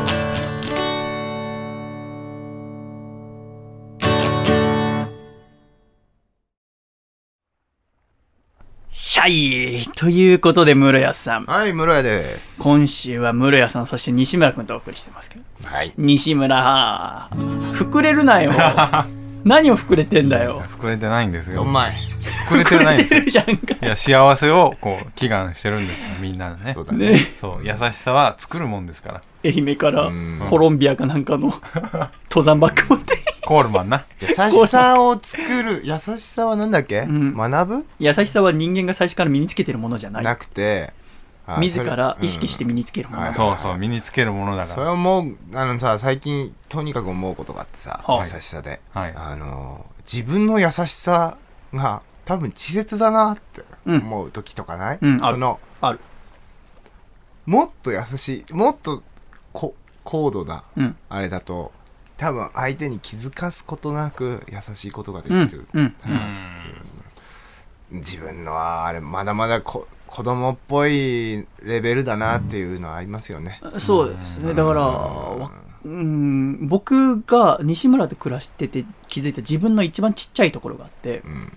僕は時間にルーズな人が許せないっていううん。すごくちっちゃいところがあるんですあ西村がうん。すごく予定に遅れるんですよあら。一緒に食事しよう一緒に外出しよう、うん。一緒に風呂行こう、うんちっちゃいことですけどうん。そのちっちゃいことって僕にとっては大事なことなんですよね、うん。人との約束ってものが僕にとってすごく大事なものだって気づいた、はいはい。それを片っ端から西村が破っていくんですよ、西村にとっては例えば12時に待ち合わせしてたのが、うん。12時5分になってもたった5分じゃないかっていう。でも僕にとっては5分なんですよね。大切な。うん5分っていう、その、いわゆる300秒遅れたってことよりも、約束したのに、そこに来なかったっていうちぎりを1個破られたってことが、自分がそこにすごくちっちゃいことに気にするってことに気づいたんです。はいはい。それまで西村と一緒に暮らすまで分からなかったの。うん。で、後にもいろいろ、そこが自分の欠点だって分かって、だんだん直していきたい。なんとかそこを優しさで補填していきたいって時に、うんうん例えば、先週だから、うん。作家の笠倉がうん。寝坊したんだ寝坊してうん、ここに来なかったんですよ。はいはいい。や、仕事を全くサボってるわけ。はいはい。その時に、以前だったら多分もう、仕事に、その後ラジオな撮れないぐらいうん。イライラしてたはずなんだけど、うん。うん。意外と先週、ああそう。喋れたんですね電話とかしてなかった？うん、そう。うんなんかちゃんとそれをなんかこう。エンターテインメントにして、うん。だからき、それは、今まで数々の失敗してきたんですよね。西村にも本当に何回も切れたし、うん、許せないから。うん。その約束ってものをはい。安易に考えることが。先週、なんかちょっとだけ、自分が、別に笠倉が遅れて嬉しいなんてことはない。よ。本当だったら僕は用意してた企画があったから、それができなくて残念だったけど、うん。ちょっと思ったのは、うん。笠倉がいないから、うん。ちょっと面白くしちゃダメだなって思ったぐらい。あら。うその笠倉君って男の子がいるんだけど、うん。一緒に作家やって、ジャーギジョージ君。うん。その子と二人三脚で作ってきたのに、うん。彼がいなくても、僕一人で面白い番組を作ってしまったら、うん。彼の存在意義がなくなっちゃうって彼自身が悩むんじゃないかと思って、ちょっと面白くしちゃダメだなって思うぐらい、変な これは余計なお世話余計だよな。うん。本当だったら彼がいない分も頑張るって。でもね、そうなんかちょっとそんなこと考えるぐらい、うん。ほんのちょっとだけ、余裕ができおじさんになって余裕とはまた違うかもしれない。いやいや心の余裕なんじゃないの？心の余裕に関しては、うん。今すごくない気がしてる。ああそうなんだ。いや、我々も28になる年でさ、うん。君は毎月ちゃんとお給料もらってさ、偉いよ。いいな俺はこいつは、ほんと1年持たないと思った。うん社会人として。はいはいで、西村自身も、だってバイト3ヶ月持たないんだから。うんすぐ勤めて、その初日で、勤めた本屋さんの店長の嫌なところを10個見つけて帰ってくるんだから。仕事しないよ、まだ初日だから。で、僕に全部、よくそんなとこ見つけられんねっていう西村が、今、4年目？4年目になったねねすごい一回も転職することなく続けてるってことは僕には信じられないし多分素晴らしいと。でも今日本当は4時に来る予定が5時半に来るってその時間にルーズなところはまだ まだ健在だけどもそこに全くイライラしてない。逆にこうやって会えたことが嬉しいしこうやって山登れなくなってもニコニコしている君のことが好きだしね。いやうまいい。うねー確かにねおかしいと思ったんだよね。何が？なんか遅れるって連絡した時に、なんか全然怒られなかったからちょっと怖かったね。逆に？逆に。いつもの佐藤じゃねえっつそう。ってそうだから一番最初に「はいこれお土産」って言って渡したわけだし。さっきゼそういうことか。そうそうそう。いやこれで釣るかなと思って。なんかほんのちょっとだけ変わったなと思うな。いいことか悪いことか分かんないけど。うん。遅れたことによって、イラッとして、うん。この後ラジオ撮るっていう事実は変わんないんだから、うん。イラッとししない方が楽しいラジオが作れますよそうだねおそらくね。うん多分その他のこともそうですよう。んうんだから、自分が時間を守るっていうことは変えずに。はいだ人が遅れてもいいから自分も遅れていいじゃなくて、うん自分の決めたことはちゃんと守りながら、相手に対して寛容。うん自分に厳しく人に優しく。うんを僕は今まであんまできなかった。確かになおい。え？じゃあ今度じゃあちょっとずつ優しくなっているってことですねそうですねわーいそんな優しくなってるって言えるほど立派なことではない気がする。マイナスがやっとゼロに近づいてるぐらいだと思う。ああ欠けてることばっかだからね。っていうのをいろいろ学ぶ中でございますけども、まあお盆ですからね。お盆やっぱ皆さん、いい帰郷したりしながらうん聞いてる人も多いんじゃないかなと思いますけども。言ったら、あ私、やむりやさんみたいに帰郷せずに、はいえーお休みをまとめて久しぶりに取れたよなんて方は、うん映画を見たりするのああそりゃいいそりゃいい考えだと思うんですけど、今一番話題になってる映画といえば、うんシン・ゴジラなんじゃないかなと。そうですねゴジラ。私とても気になった。ただ、ゴジラって、私たち日本人にとっては、とても馴染みのあるキャラクターというか、一つの映画でございますけども、私はちゃんと見たことあんまりないかもしれない。で、だからシン・ゴジラがすごく面白いそうだなと思ったので、今回、ゴジラシリーズを最初昭和の時代から見ていきたいなと。でも、自分だけだとなかなかわからないところもきっとあるだろう。うん。っていうことで今週ゴジラ大好きな室谷先生をお呼びして。どうも。皆さんでゴジラについてです。ねいろいろ話していきたい。ゴジラ大好き室谷先生です。そうなんです。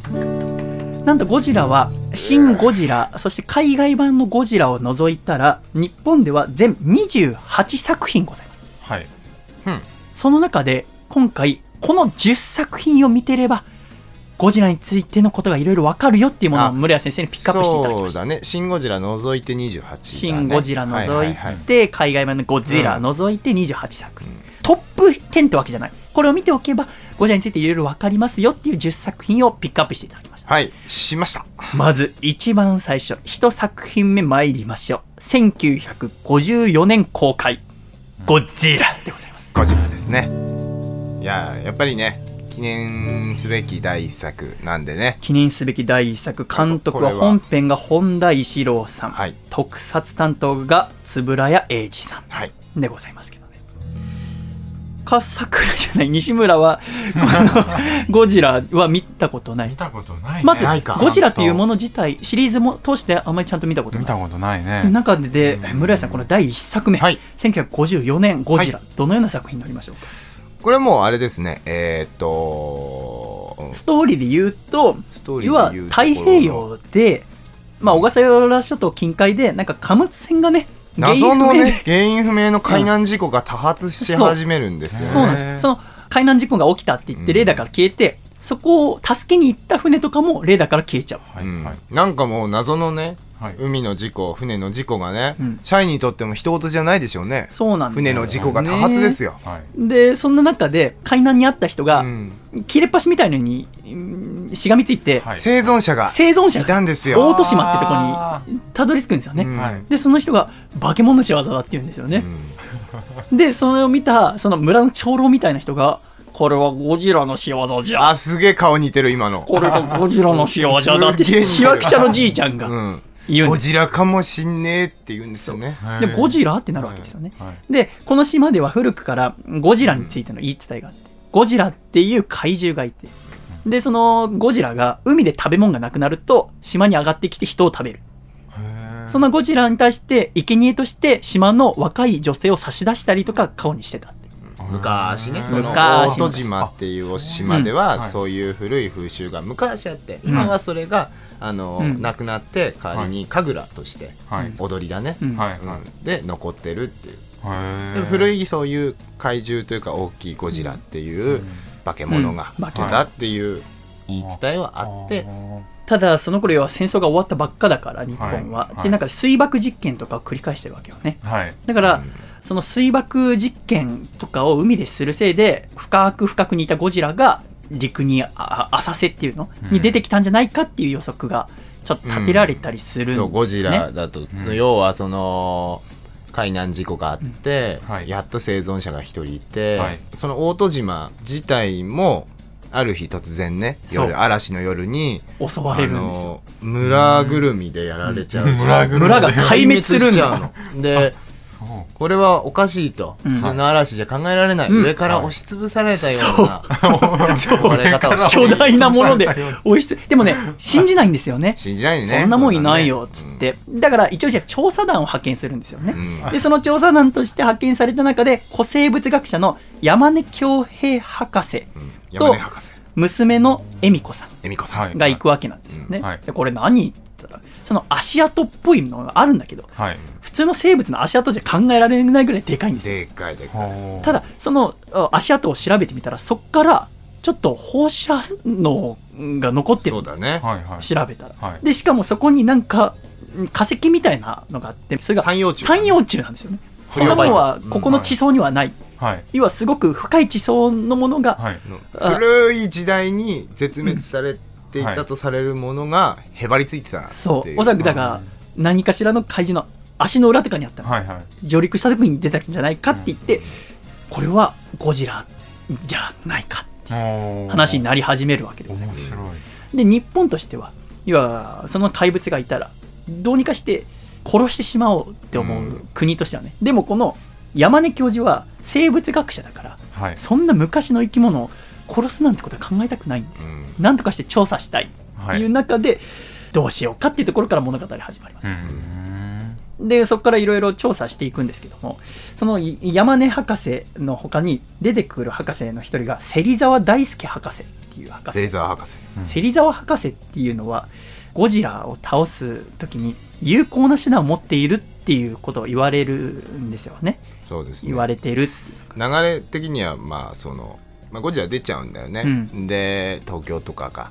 壊滅そっか状態になって、ゴジラが出て、うん。東京が本当もうめちゃめちゃにされて、はい。自衛隊も出動するんだけどね、当時発足したてなんだろうね、歯が立たなくて、もう本当もうどうしようもないっていう、である時ってことだよね、その芹沢博士がなんか有効な手を持ってるっていうのが新聞社の方がちょっと聞きつけるんですよ、ね。その人が海外の、あの科学者の人に、ドクター芹沢の、うん。あの時研究してたものを使えば有効な手段になるんじゃないのかって別の海外の科学者からその記者さんが聞いて、うん。記者さんが芹沢さんの方にうん、行ってっていう、でまたこの芹沢さんっていうのが過去があって、うん。そのさっき言った山根博士生物学者の娘さんの恵美子さんともともと婚約してたんですよ。ね婚約をしていたんだけど、はいはいはい。その後戦争に、えー兵士としてこの芹沢博士は行くんですよ、はい。で片目を失ってしまうんですよね、はい。で眼帯してるんですよ。で眼帯してるんですよ。クソかっこいい、そこで婚約を破棄するんですよね。うん、それは恵美子さんが破棄したんじゃなくておそらく芹沢博士。芹沢さんは戦争に行って帰ってきてから、うん。はい。まあ怪我をそう。自身に持って、はい。はい。でそれ以来もう閉じこもっちゃって、塞ぎ込んじゃうんですよ。自分の研究所に。っていう中ではい恵美子さんにはもう別の婚約者ができるんですよ。はい。南海サルベージの尾形です。これそがの尾形。高青年でねそうだ火の打ちどころがない。だから要は海難事故が最初に冒頭で発生してそれでうん。やっぱりそういう海の事故ってことで、そうですね。海上保安庁が協力してるんですよ撮影にも。そこの働くねサルベージそう会社青年。尾形尾形がね、はい。出てくるんです。で恵美子さんがじゃあちょっと芹沢さんがどんな研究してるかって言って聞きに行くんですよね。私になら。私になら言ってくるはい。もともとの婚約者、うん。はいはい。って言ってその場で信じられないものを見てしまう。はい。でそこで芹沢さんが極秘で一人で作っていたうん。薬品の名前がはい。オキシジェンデストロイヤーです。水中酸素破壊剤です。これがもう恐ろしい水中の酸素を一瞬にして破壊しあらゆる生物を窒息死させその後で液化してしまう。恐ろしい。恐ろしいよ。で芹沢博士はただ自分でこれを作りながら、はい。これはもう表に出しちゃいけないものだ。自分で作りながらあもー。絶対に世の中に出したらこれが新たなあいわゆる水爆原爆とは比べもならないぐらいの兵器になってしまう。んなか酸素の研究をしていそう。て、なんですよね。その過程うん。でそんなとんでもない発明をしてしまったと、うん。でも今のままだとただの破壊兵器に過ぎないと。これを通過点としてもっと研究を進めて人類の役に立つような研究をしたいから、誰にもうん。言わないし、っていうそとこだったんですよね。でも、もうその山根博士とかからすると、はい。生かしておきたいけど、でも東京がもうめちゃめちゃになってで、恵美子さんがもうそんなの見てられなくて、実際この芹沢博士は、あの、引きこもってるからあんまりわかんないんだよね。でも恵美子さんはその実情、現状を見て、もうお願いって泣きつく。恵美子さんも一回黙ってたんだよな、うん。でも 恵美子さんがまたいい女性なんですよね。すごく日本女性なんですよ。そう被災された方とか、いろんな人に手当てをしたり、うん親を亡くした子供とか、うん。そういうとこ人たちを避難所でもう目にして、そう。もう耐えられなくなって尾形に喋るんだよ。うん、そうなんだよ。要は、喋っちゃいけないよって言われたの。芹沢博士に、はい。恵美子さんあなたにだけ見せるんだよって。はい。だからちょっと、芹沢もずっと一人でやってきたから、もともと大好きだった恵美子さんに自分の研究を見てほしいっていう、この科学者としての、そう。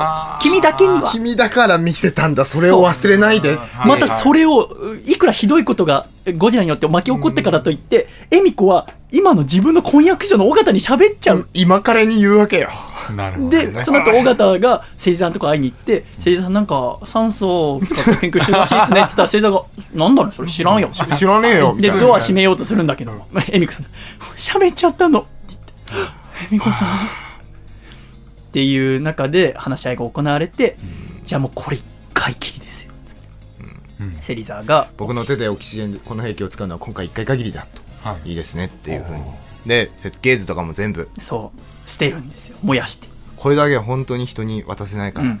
で、芹沢は、本当はもっと研究を重ねれば、ね役に立つものになうる。んで、科学者として、誰かを破壊したいわけじゃない。いいものを作りたいっていう中の過程で大変なものができちゃったっていう、い。ろいろ葛藤があるんだけどまだ使いたくないんだよ。でも、どうしてもあなたのこれ使わないといけないって恵美子さんが言うから日本が言うから、って言って一回きりって約束をしてゴジラが海の中で寝てる時ですか？そうですね。寝てる時に芹沢博士と尾形さんが水中服を着て、うん。水中服がイメージはアマちゃんので着てる水中服そっくりですね、うん。あれを着てオキシジェンデストロイヤーはなんかこう発射するとかじゃない。のそーっとゴジラの近くに置いて。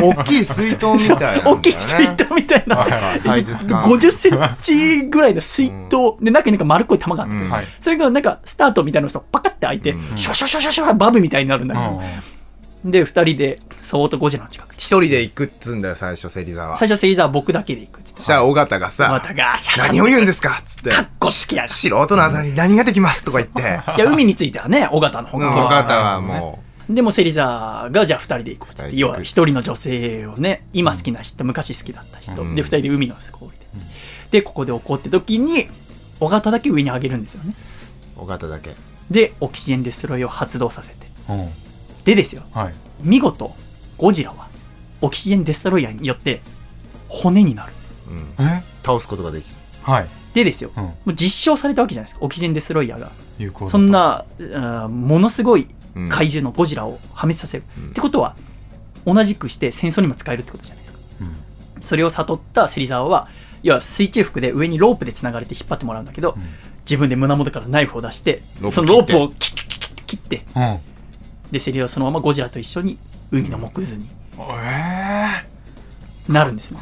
えそう虚しくね実況とかがさ 若き科学者芹沢 の発明はゴジラに勝つかみたいな。そうそう。なんか実況がある。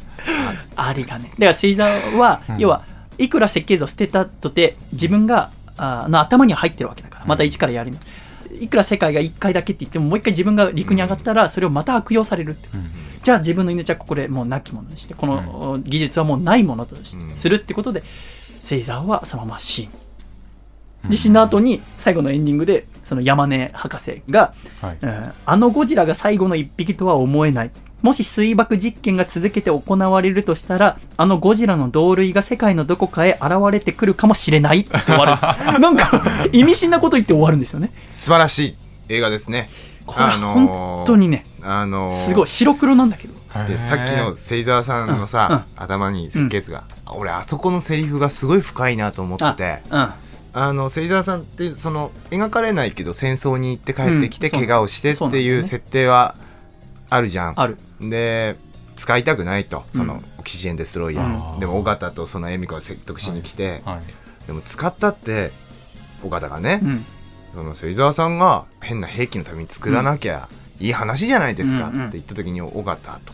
人間というのは弱いものだと。うん。どんなに一切の資料とかを捨てたって、俺の頭には残ってるんだと、うん。でどんなことを使って自分が作らされるか無理やりと、うん誰がそんなことはないって言い切れるんだって言うんですけど、あれってあそこの人間というのは弱いものだようん。っていうセリフって、うん。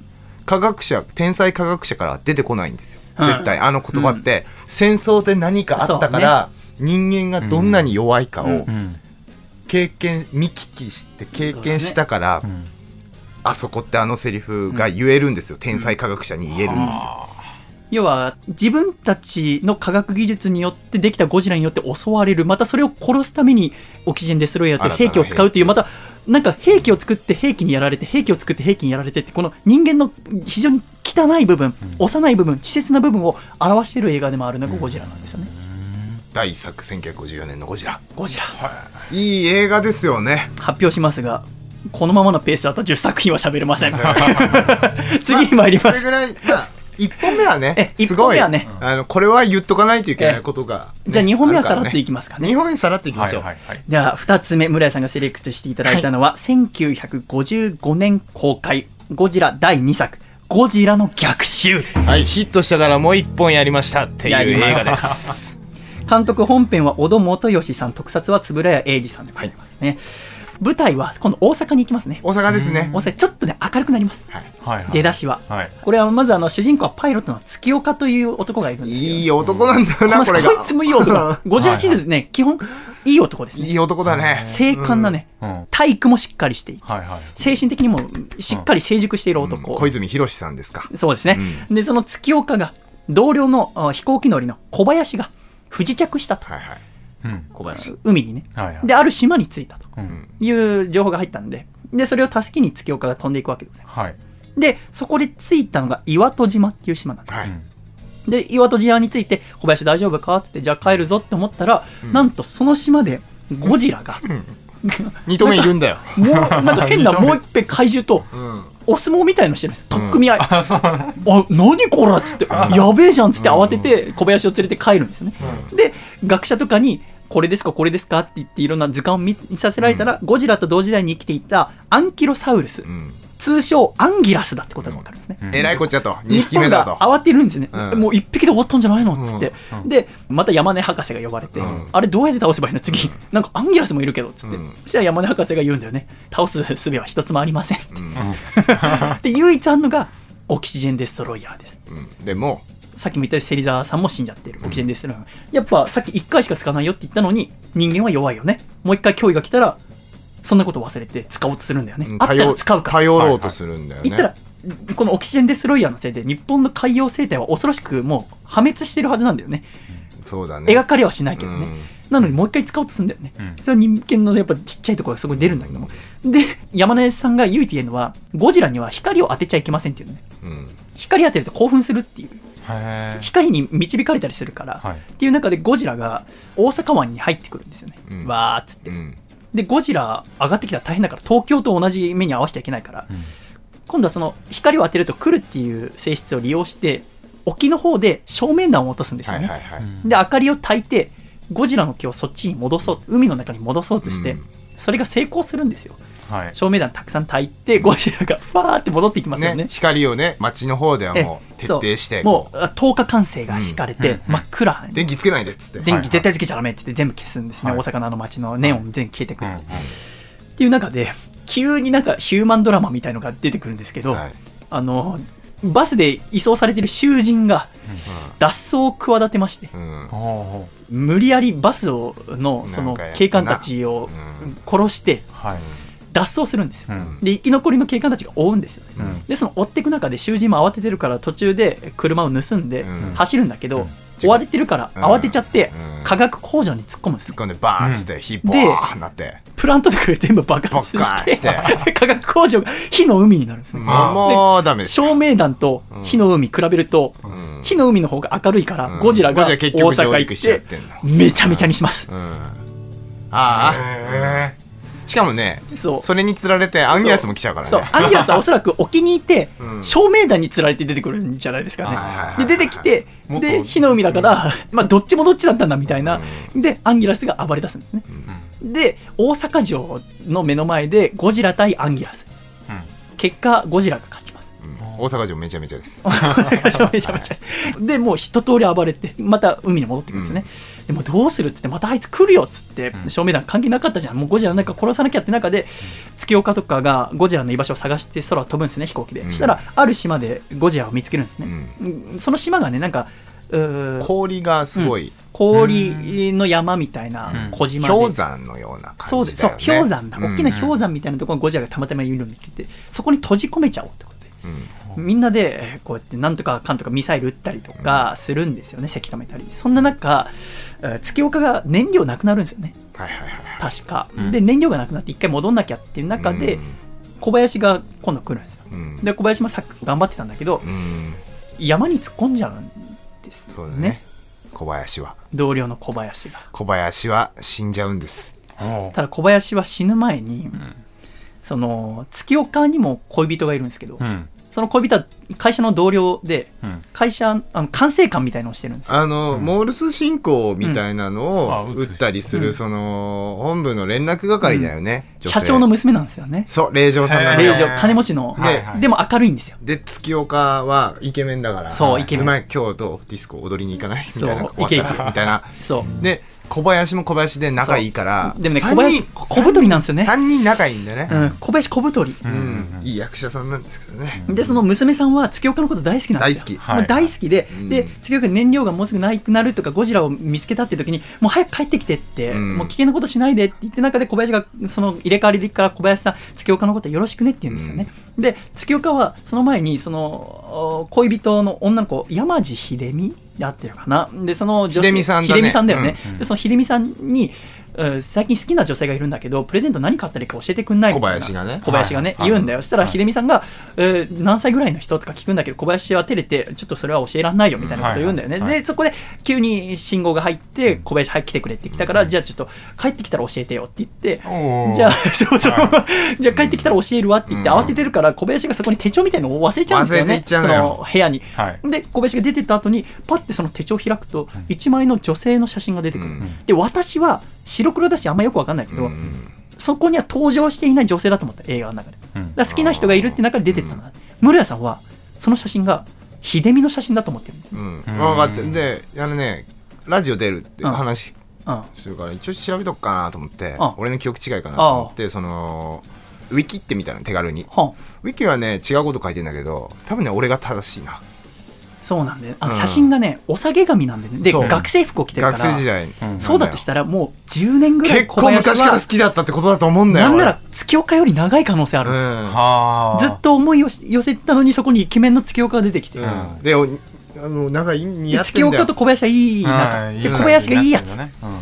最高にいいやつなんですよね。ね。っていう中で。小林がゴジラをやっつけるために頑張ってたんだけど、うん。突っ込んじゃって。うん。でもそれが起死回生のアイディアとなって。ミサイルが全然うまくいかなかったのに、小林が山に突っ込んだら、ちょっと雪崩が起きたんですよ。うん。そしたらその雪崩でゴジラがちょっと動けなくなったんですよね。これだ。うん。って分かって、その後、月岡たちがまた編隊を組んで、山を攻撃して、うん。で、雪崩を起こさせ起て、ゴジラを埋める。氷漬けにして。でう、んゴジラをなんとか倒す。小林やったぞと。た小林やったぞ。俺たちは幸せになるって終わる終わりって文字がブワーン。非常にだからゴジラの逆襲も恋愛といううん。悲しいその恋うん。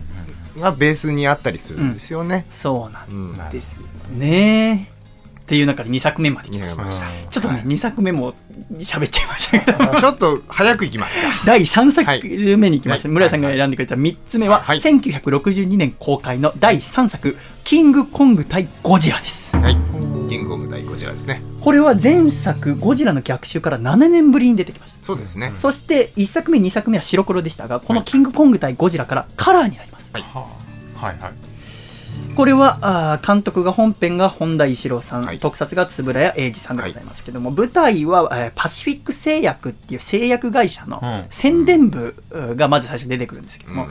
宣伝部のタコ部長っていう方がいて、はい。そのタコさんはそのパシフィック製薬の商品を売るために、ん。テレビ局で番組を1個持ってるんですよ、うんただその番組全然面白くない視聴率が取れない世界驚異シリーズって番組なんだけど、うん。でテレビ局のやつに連絡して、うん。このままじゃ全然視聴率取れてないうちの製品が宣伝できないよってことで、はい。なんか、えーいろんな島に行って見つけてこいって言うんですね、いいネタを。そう。あはは。データ仕入れてこいって言って、うん。でその中で一個ふわっと聞いたのが南太平洋のファロ島っていうところで、はい。マシンがいる大いなるマシンが。魔法の間に神で マシン大いなるマシンがいる大なマシンがで、そこのテレビ局員2人が派遣されてマシン探してこいとマシン探してこいって言われて行くんですよね。ブータれながら行くわけですよね。なんだよっつって、んで、そんな時にゴジラが出ちゃうんですよね。そうだね。ゴジラ、蘇っちゃうんだよね、あの氷漬けの氷山から。やっぱ氷漬けじゃダメだったんですよ。うん、地球温暖化もあるでしょそう氷山が溶け出しているゴジラはね、社会問題、この後もたくさんありますよ。挟んでくるから。うんで、そんな中で、ファロ島でマシンといわれるキングコングをキング見つけるんですよ。コングが。まあ、このキング、もうこれ喋り出すと長いけどね、あのね、んまず、キングコングと会う前にね、大ダコと会うんですよ。ねファロ島で。うんでその大ダコがね、もう着ぐるみ着たりとかじゃないの。本当のタコなの。タコ本当のタコ？本当のタコを合成で 人間ちっちゃくするんだけど、本当のタコ相手に戦うんだけど、うんうん本当のタコなんだよ。それがすいや、ごい。まあ、いかにその、タコがもし巨大だったらうん、どんなに嫌かってそいううことですよ。タコが巨大。よかったタコあの大きさでっていううん。タコただでさえ嫌じゃん。顔とかへばりついたら大変じゃん。うんあのタコが巨大だったらどうなるかっていう。どんなことが？で、そこに、えーキングコングが来て、タコをボコボコにして、んよかった。でも、キングコングにまた襲われそうって時に、キングコングがなんか村で伝わる赤い汁を飲むんですよ。うんよーく眠れる。先なのかどうかもわかんないけど、うんあれ飲んだらキングコングが眠るんですよ。で、ふらーってし始めたら村人が踊るんですよ。うんだがうんだがうんだがうんだがうんだがうんだがって。で、踊ったら寝たから、んラッキーっつって、うんちょっとイカダ組んでくれってお願いして、イカダ組んで、そこにキングコングへばりつけて日本に連れて帰るんですよ。ねそのテレビマンがね、あの、これ連れて帰ろうと。そう西村はあの大学院で船の栄光作っていうね、うんあの船をまた船でこう引っ張るのを研究してましたけど、キングコングを栄光していくんです。あ、そうなんだ。そうそう、君は電池推進船だったけどもうん、栄光していくんですね。で、その 途中で止められるんですよね。ん？あの、海洋警察みたいなのあうんキングコングって、なんで、あの、密輸の疑いがある。でかいゴリラが権利的に船の後ろでうんくぐりつけられてるから、これ大丈夫？って話になって。揉めてる間にキングコング起きちゃってね、そんで。うーっつって。うん。逃げちゃうんだよね。で、ゴジラはゴジラで出てるじゃん。そうで、最終的に、要はゴジラとね、キングコングが戦いまし戦うっていうことの映画です。お祭り映画だよね。お祭り映画すごね、く楽しいんですよ。かなりの動員したらしいよ。これが一もう1000万人以上うんの動員があったって聞いてますよね。でまたね、これもう、要は終わりを聞いてもゴジラってみんな面白いのは、その当時のゴジラの動きとか、怪獣の動きが、あの後のゴジラゆっくり動いてるイメージとかあると思うんだけど、ものすごく早く動きます。特命も本当プロレスの試合みたいにどんどん入れ替わって。で、最後どういう決着をするかっていうと、2人が、いや、2怪獣が、キングコングとゴジラが、ん取っ組み合ったまま海に落ちるんですよ。熱海城なんだよな、決戦が。うんうんへーで、熱海城ってあの、断崖絶壁みたいなとこにあんのよ。そうはいはい。で最後そこゴロゴロゴロゴロ。で、ボチャンって落ちて、キングコングは海にで泳いで帰っていく。で、ゴジラはどうなったか分かんない。わかんないでね、ゴジラ映画の特色の一つとして、んどんだけ陸上で争ってても、海に落ちたらノーサイド。はいはいはい。海に落ちたら終わりっていう感じがあるんですよ。海に落ちたらおしまいでし それはおしまいでしょ。戦わない。そうそうで、終わるのがキングコング対ゴはいジラ。すごいですよね。これがすごい。うんこれもう作られた順の1、2、3だよね。1、2、う3ん作られた順。で、えー、ムレさんが選んでくれた4作品見に行きはい。はいはい。4つ目があ1964年公開、はい三大怪獣地球最大の決戦、はい。この映画ですね、あの、裏豆知識で言うと、その年って64年だっけ？そうですあの、モスラ対ゴジラっていうのがもう作られてるんですよ。モスラ対ゴジラがその前にあるわけです64年に作られてるのは。あ今まで1年に1本ペースで作られてて。はじゃあここで半年に1本ペースになったってこと？そう。なぜかというと、その時に黒澤明のは赤ひげって映画作ってて公開予定だったのが、はあそれ伸びると。それ東宝ですよね東宝東宝、うん。伸びるから、うん。開いちゃうどうしよう、あゴジラ行こうよ、うん。新しいの、うん。で急遽作られたのがその64年の三大怪獣地球最大の決戦。そうなんだ。じゃあそうそうそうそう。逆になんでここまで123って順番に来たのに村屋さんはピックアップとしてモスラ対ゴジラを選ばなかったんですか？それはですねあのこれはもう社員にと対してのおすすめ。うん。何がいいですか、うん。って言われた時にいろんな基準があると思って、10本選びきれないって気持ちはあったけど俺はキングギドラが大好きでね。なるほどね、この、お三大怪獣地球最大の決戦は急に金星人が現れるんですよ。金星人だと名乗る金星人だと名乗る不老者の女が出てくるんですよ。うん。でこのお女が本当の金星人なんですよ。はい。はで、えー金星は5000年前に滅ぼされてるんですよ。うん。ある一匹の宇宙最大の怪獣によって、うん。それがキングギドラ。ギドラ。でそれが今度日本に来るよ地球に来るよってい。うので伝えに来てるんですよ。でも誰も信じないんですよ。そんな女が、うん。えー渋谷の駅前みたいなところでそうそう。キングギドラが来るぞっていう誰も信じないっていう中で実際に来るんですよね。そう。ただちょっとこれびっくりするのはそのうん頭がおかしいってことでお医者さんに行くんだけど、そこでえー診察治療する医者が最初の博士ですよね。そうだね。あの俳優さんがこの山根博士の役だった方だよね、うん。うん。あの寅さんのシリーズのさくらっていう寅さんの第1話のお妹の父さん役だね。旦那のうん。清のお父さん、あ志村隆さんですね、名優の。僕ねああいう顔になりたい。あの人すごいよね。すごい。いるだけでもう雰囲気うが、ん。笑ったりとか全然しないよ、うんうん。いるだけでもうねうんってするんだよ、香りが。香りがすごいでその方がまあ診察してるん。だけども、この人は異常ではないよって言うんですよね、そう異常じゃない、本当のことを言ってるんだよ、はい。でも言ってることはよくわかんないよ。って静かに言うんだけど、でそんな中で本当に キングギドラが現れるんだよね、で三大怪獣地球最大の決戦っていうこの三大怪獣っていうのは地球にいる三大怪獣。そうだね、っていうことでこの三大怪獣は何かっていうとゴジララドンモス。ラうん。この三大怪獣でキングギドラを追い出すって話。はい。あそういうことです。ざっくり言うと。そうはいだからつまり今で言うとですよ、うんあの、アベンジャーズみたいなもんですよね。そうねつまり、あースパイダーマンっていうのがモスラっていう映画があるのよ。で、ラドンって映画もあるのよ。単発でね。そう。でそれをじゃあみんな、あ、やっちゃおうぜあ。クロスオーバーしちゃおうぜ。本当そうなのよ。今回これ面白いのは、ゴジラとラドンとモスラで力を合わせなきゃいけないんだけど、ゴジラとラドンは人間のこと嫌いなんだよね。そうです。で、ただモスラだけはちょっと理解があるんだよね。うん。だから モスラ、モスラはそのインファント島にいる生物で、見たことあるかもしれない。モスラをさ、モスラって歌うちっちゃい女のはい、あれうん、小美人って言うんだけどん、あるいはあのザ・ピーナッツがね、演じてますけども、妖精ですね。その妖精によってモスラとはちょっと意思疎通ができるんだよね。で、ちょっと前にモスラ対ゴジラの時に助けてもらってるってこともあって、今回その、えーモスラの幼虫にお願いして、じゃあ、えー三大怪獣でキングギドラ、なんとか力をね、力を合わせてなんとかやってもらえねえか。モスラを通じてゴジラとラドンと喋るんですよ。だから、なんか途中で井戸端会議みたいに、ゴジラ、ラドン、モスラの幼虫で3人で喋る。で、ザ・ピーナッツがそれを解説する。そうゴジゴジラは人間っていつも俺たちのこと責めてくるじゃんだから嫌ですと言っていますっていうね 知ったことかと言っ知ってたことおります。かと言っております。全然聞いてくれないんだけど、まあ、なんとか。で、キングギドラが来ちゃって、わーっつってでモスラが一人で行ってうん、叶わないと。やられちゃう。そこにゴジラとラドンがもうしょうがねえなって感じで。もしょうもう、もう、しょうがねえなっつって、う、で戦うのが、勘違いすんなよとか言って行くのが三大会長地球最大の決戦で、あの、もう一個おすすめしたのが、ええ。あれ、わあの、金星人役の、うん。あの、まあ、結局は猿の王女さんという、あの、王女役のええ。若林明子さんかな、が、すごい好きだっていうことあですね。綺麗でしょ？お綺麗だよね。びっくりするよね。あの方ってさ、あのうん。キングコングの出てきた村人役でいる？グいや、キングコングにも出てるんだけど、あの、キングコングのあのヒロインいたじゃん。うん。沢良健二さんのはい。彼女いたじゃん、うん。あの彼女の友達役で出てた女の子。うん。全然演技の種類役柄が違うからあ、でも出てんだ。うん。へえ。でその二人は後にあのそれで海外の人の目に留まって、うん。007シリーズに出てる、ええ。ボンドガールになってる。ええ。っうん。二度死ぬかな。日本が舞台のやつ。いやていいう、ゴジラの中だけでもいろんな動きがある中、ああ、お時間が来てしまいました。えまだ123本しか言ってない僕もこの一週間すげえたくさん見たから、うん、そうだね。言うことがあって言うことがあってね。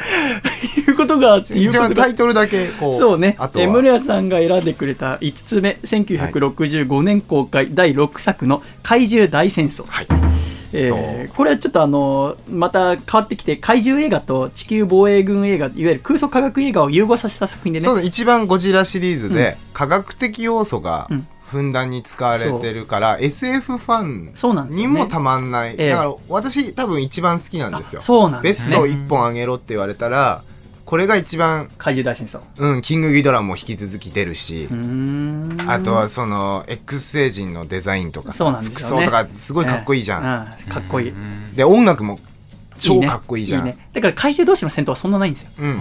SF だよね。うん、完璧にでその後村井さんが選んでくれてる6つ目が1971年公開第11作「ゴジラ対ヘドラ」一応あげとこうかなと思ってこれも、これ公害問題を本当に出してこの人間がく作り出した、はあーものヘドロとかあいわゆるその当時公害問題がいろいろ問題になって四日市コンビナートの工場の売煙だったりとか、田子の裏のヘドロ公害とかが生んだものがこのヘドラですね。この映画僕見ててびっくりしたのは、うん。ここでゴジラが飛ぶんですよね。飛んだね。ゴジラがうん。ビャーって光線放射能光線を打つと、その光線の勢いで飛ぶ。飛ぶ。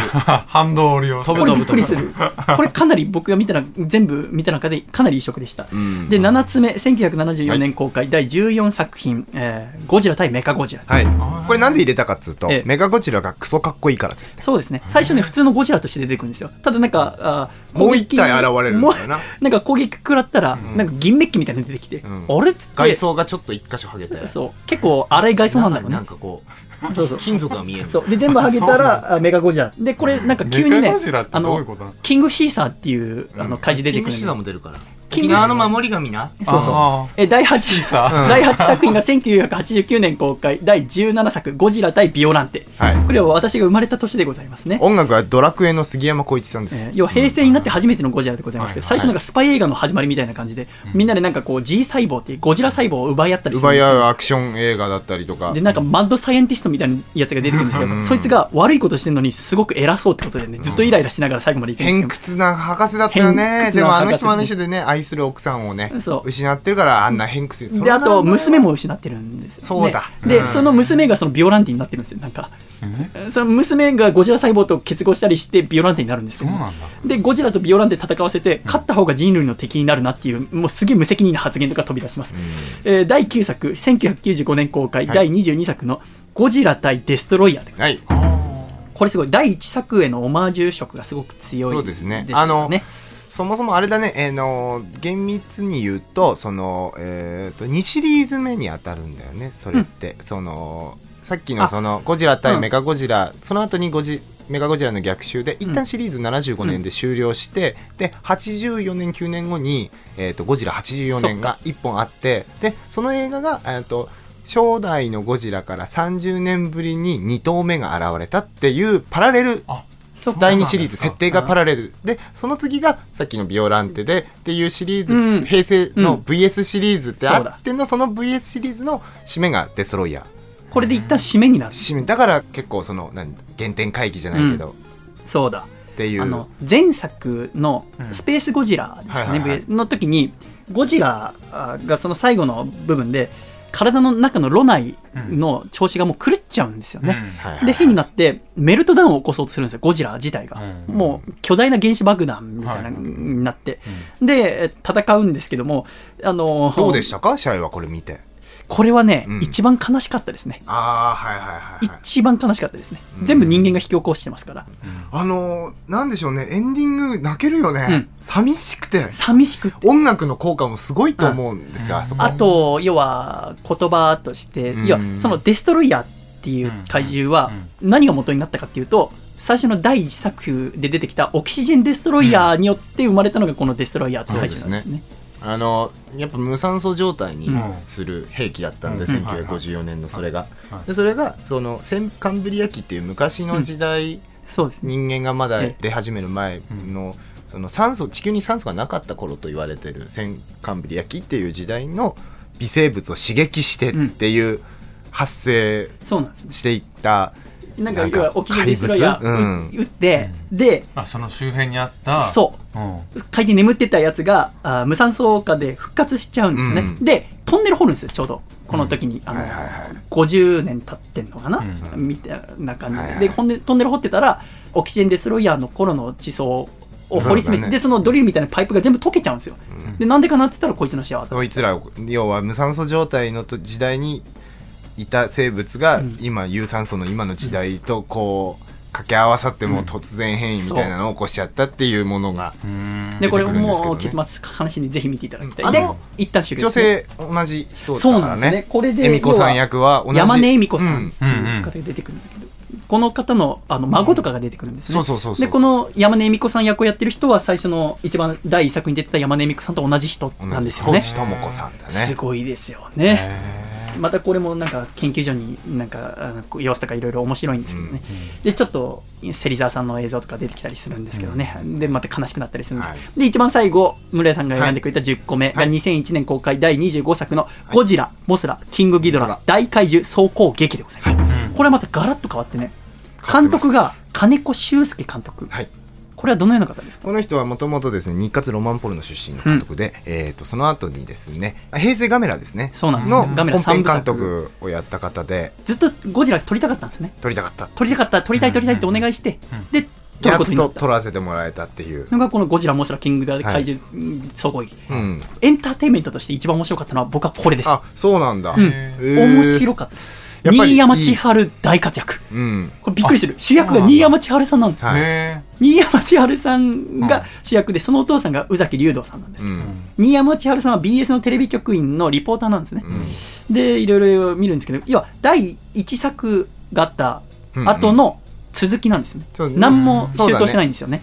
また大新しいシリーズ。シリーズがの流れだからゴジラが50年前に来て、で、50年後の世界はいはい。に急に出てきた。あで、また全然か今まで紹介したのと別の世界、うん新しい世界だから日本の古代王朝には3頭の怪獣がいて、バラゴン、モスラ、ギドラっていうてい。うそれがもともと怪獣で日本を襲ったんだけど、日本古来のやり方として倒した怪獣を神として祀るっていう。で、日本今度は守ってくれる人にするっていう中で、そのゴジラっていうものをこの 3, 怪獣が守ってくれるんです迎えね。撃つと、で、頑張ってバラゴンも最初復活して戦うんだけど、全然ゴジラにかなわないんですね。ちっちゃいから、うん、ちっちゃいから。で、頑張って、あの、丘の上に乗って、ゴジラと同じ目線にして、ぴょんってジャンプして、角で突こうとするんだけど、ゴジラがスッて避けて、スウェーして、しっぽりガーンやるっていう。で、それで、バーン行くからね。バーンやられたと火炎放射みたいなので、ボーンやボーンられて、行くからね。ああ、で、粉になるっていう。辛いよね。で、そこでね、モスラが次復活して、モスラが戦うんだけど、モスラ全く役に立たない。頑張るんだけど、最初。その後、ギドラまで出てくる。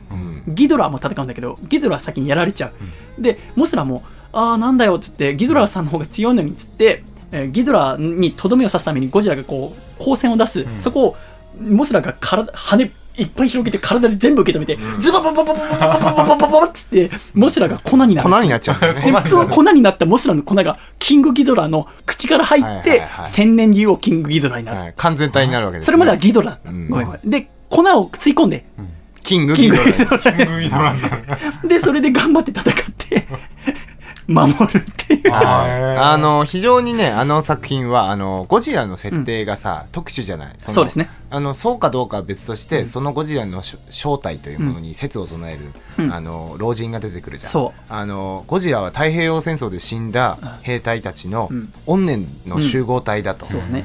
実在じゃなくてそういううん別次元の、もともとその人学者かなんかだったんですよね、うんそのおじいちゃん、でもそのおじいちゃんは50年前の時点で70歳のおじいちゃんなんででそのおじいちゃん自体がやばい。結構霊的うん。な、そういう存在か、うん。があったりっていうのを示唆する。ゴジラもそっち側の存在なんじゃないかっていうふうに、だからあの時点で結構実はほら今「シン・ゴジラ」がさ、ね。結構さ、すごいやったといろんなことを、うん。でもうん。他にじゃあ以前やられてたかとそこまでこう踏み込んでうん。ガラッと打ち出した新しい解釈打ち出した映画ゴジラシリーズあったかないかなって時に一個上がるのは俺の中では、まあのそのなるほどね三段階獣えー総攻撃か、あまたゴジラの顔って全部一作品一作品全部違うんだけど、この25作、ゴジラモサキングラ大怪獣総攻撃のゴジラが一番怖い。なぜなら、うん。黒目がない。白目なんですよ。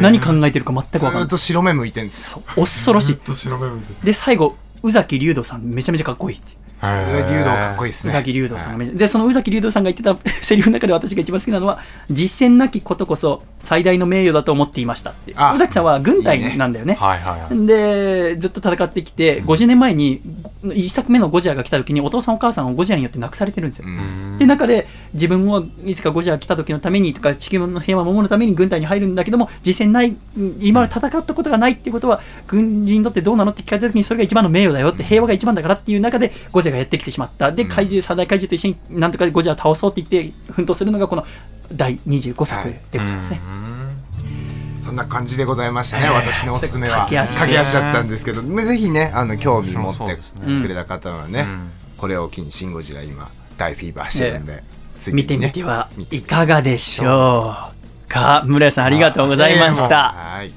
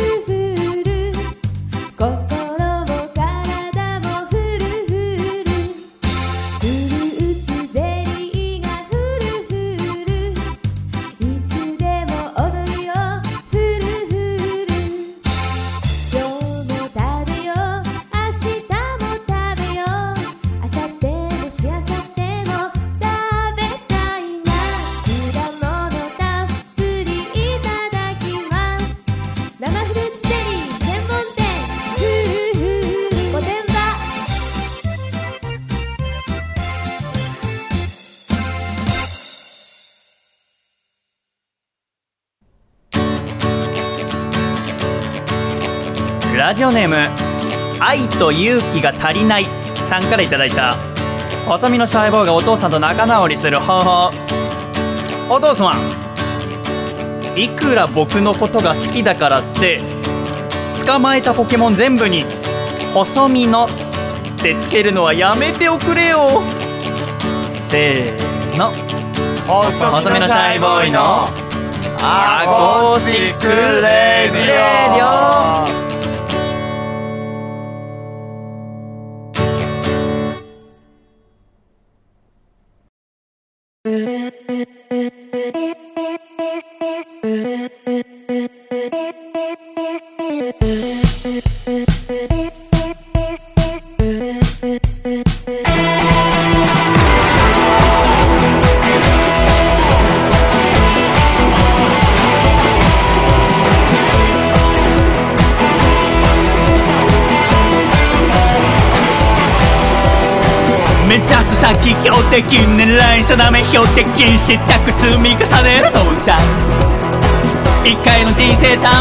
の光輝く場所へ駆け上がるのさ。はあもうちょっと待ってだってなんて口に出したくない。弱音を吐いたって世界何一つ変わらない。勝負は時の運なんて絶対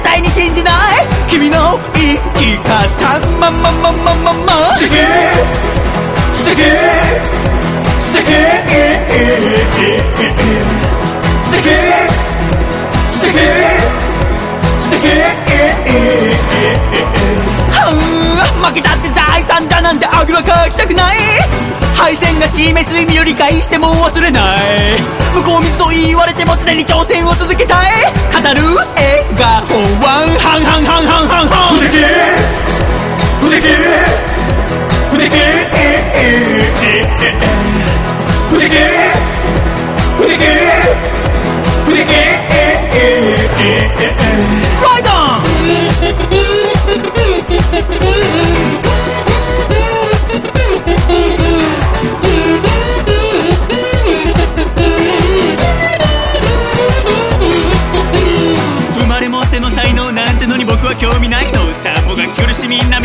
しめげず這い上がってきては頭脳精神技術体力全て磨き上げてくのさ目指す高み。はまままままま無敵。無敵。無敵。無敵。無敵。無敵。無敵。素敵素敵素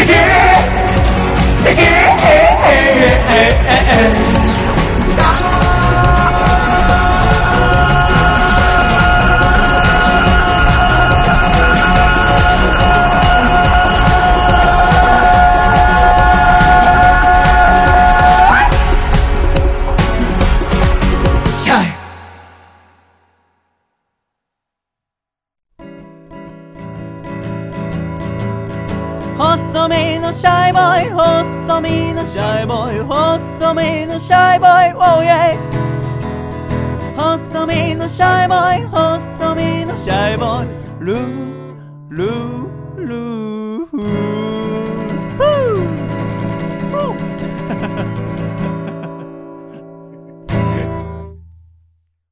第123回細身のシャイボーイのアコースティックラジオ。この番組は大分県かこちゃん静岡県エルモミンゴ岐阜県緑東京都エクストリームパーリー徳島県ソマ東京都エドモンド172以上6名の提供で今週は細身のシャイボーイ室谷慎太郎さんそして西村くんの3人でお送りしてまいりました。今週も最後までお聞きくださり誠にありがとうございました。ではエンディング。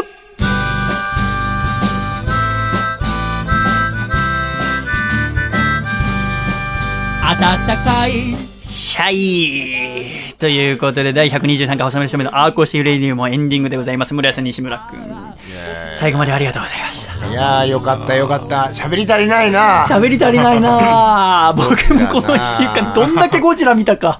偉い。よく全部見たね。いややっぱりね、ん。でまあ「シン・ゴジラ」についての内容は全く喋りませんけど、で私はこれを全部見た後に「シン・ゴジラ」を見に行ったんですよあねこの後で行ったんだ。行って。で西村君も見たわけでございますけどもうん「シン・ゴジラ」はいわゆるこのゴジラを全部知らなくても大丈夫だね。全然大丈夫ですし過去のゴジラに思い出がある方でもうん。見て本当に面白いと。思いますそうだね。ただ僕は本当に映画館で見てよかったなって心から思ったんですけど、うん友達の彼女はうん。こんなに面白くない映画を初めて見たって言って。えそれね私も知り合いの知り合いとかに聞えの子がそう言ってた。それは男性？女性だった。女性、うん。女性はねどう思うかわからない、えー、そうなんだ。なんか要はセリフっていうかアニメ口調みたいな言葉をバーって羅列したりするとこがある。もしかしたら女性はそこがちょっと作りがね変わってるよね、だからそれで私もそういう思うところはあって、あそうですか。いいとこと悪いとこがあるなっていう風な感じを受けたんですけどその悪いところよりもいいところの方が勝ってるし、うん。こうすごいこうこういう折れ線というか、ええ。こういうグラフで言うとさ、すげえとんがって100を超えてるぐらいはい。の作品だから、他が例えばへっこんでる部分があっても、全然素晴らしいと思うけど、一癖も二癖もある映画になっているから、やっぱり賛否はあったり、なんか私は見ててねいろいろテロップがたくさん出るんだけどそのテロップが出るときに、うん。まあ、歌詞みたいにさ、はいはいはい。なんかあのテロップが2回続くときに、うん。テロップとテロップの間がどんくらい間が空くかなみたいな時にすごく刺激的な全く間がないわけじゃなくてパッパッとか、はいはいはい。その出る感じとか文字までも興奮させてくれるっていう、うん。その一つ一つがねすごくドキドキしたんですよね、でしかも見ててあこの庵野さん監督は本当にゴジラが好きなんだな。あ心から愛してるんだなって。愛してるからこそやりたいと思ったんだなって思わせてくれる作りですごく安野さんだったらその私みたいな古いあのファンも、ええ。あのやっぱりね数年前にうん特撮博物館とかうん。やってくださいましたし、うん。もうもうもう安野さんならっていう。そうなんだあねもうすごいテンション上がったもんあの博物館行ったりして、こんなことこんなの開いてくれるなんて、本当に素晴らしいなっていう。フあ。ァンは恩がありますから、うん。こういう。いやいい。ぜひね。あれ？西村見に行った。西村君は？あうん。だからもしあの素晴らしい「シン・ゴジラ」面白かったのは過去作今 Hulu でぜひ全部配信してますから。ぜひはいはい。見てみたらいかがかなと思いますね。はい。ぜひこの休み、あアコラジックを聞いていただいている方も見に行ってみてはいかがでしょうか。今週第123回のあ MVP は村谷慎太郎さんにプレゼントさせて俺でした。いだきまやったー。ご視聴ありがとうございましたうわいうわい非常に助かりました。ちょっとね、やっぱりあのーコーナーはまた笠倉とか楓ちゃんがいる中でやれたらいいなってなんでいないんでですか？今日。お盆です。お盆だ お盆です。から。えー、っていう中で、休みか。まあ、いつもとは違うラジオになったと思いますけども、えーまあ、お盆だしね。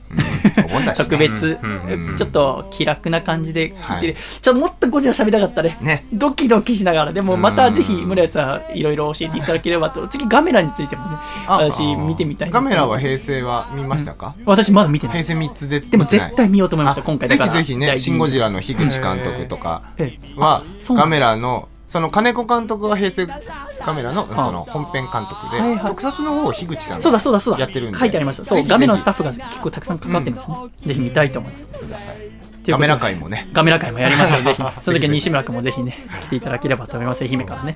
はい。えーこの後はね、ぜひ西村がジンギスカンをおごってくれるっていうんで、え T シャツプレゼントしたしね、すごい ありがとうね、西村。最高だみんなで、えー、ジンギスカン鍋で、また来週笑顔でお会いしたいと思います。アクラジックの皆さん、今週も最後までありがとうございました。西村君、村井さん、ありがとうございました。では、元気に参りましょう。いくぞ !1、2、3、シャイって言って、シャイまた来週い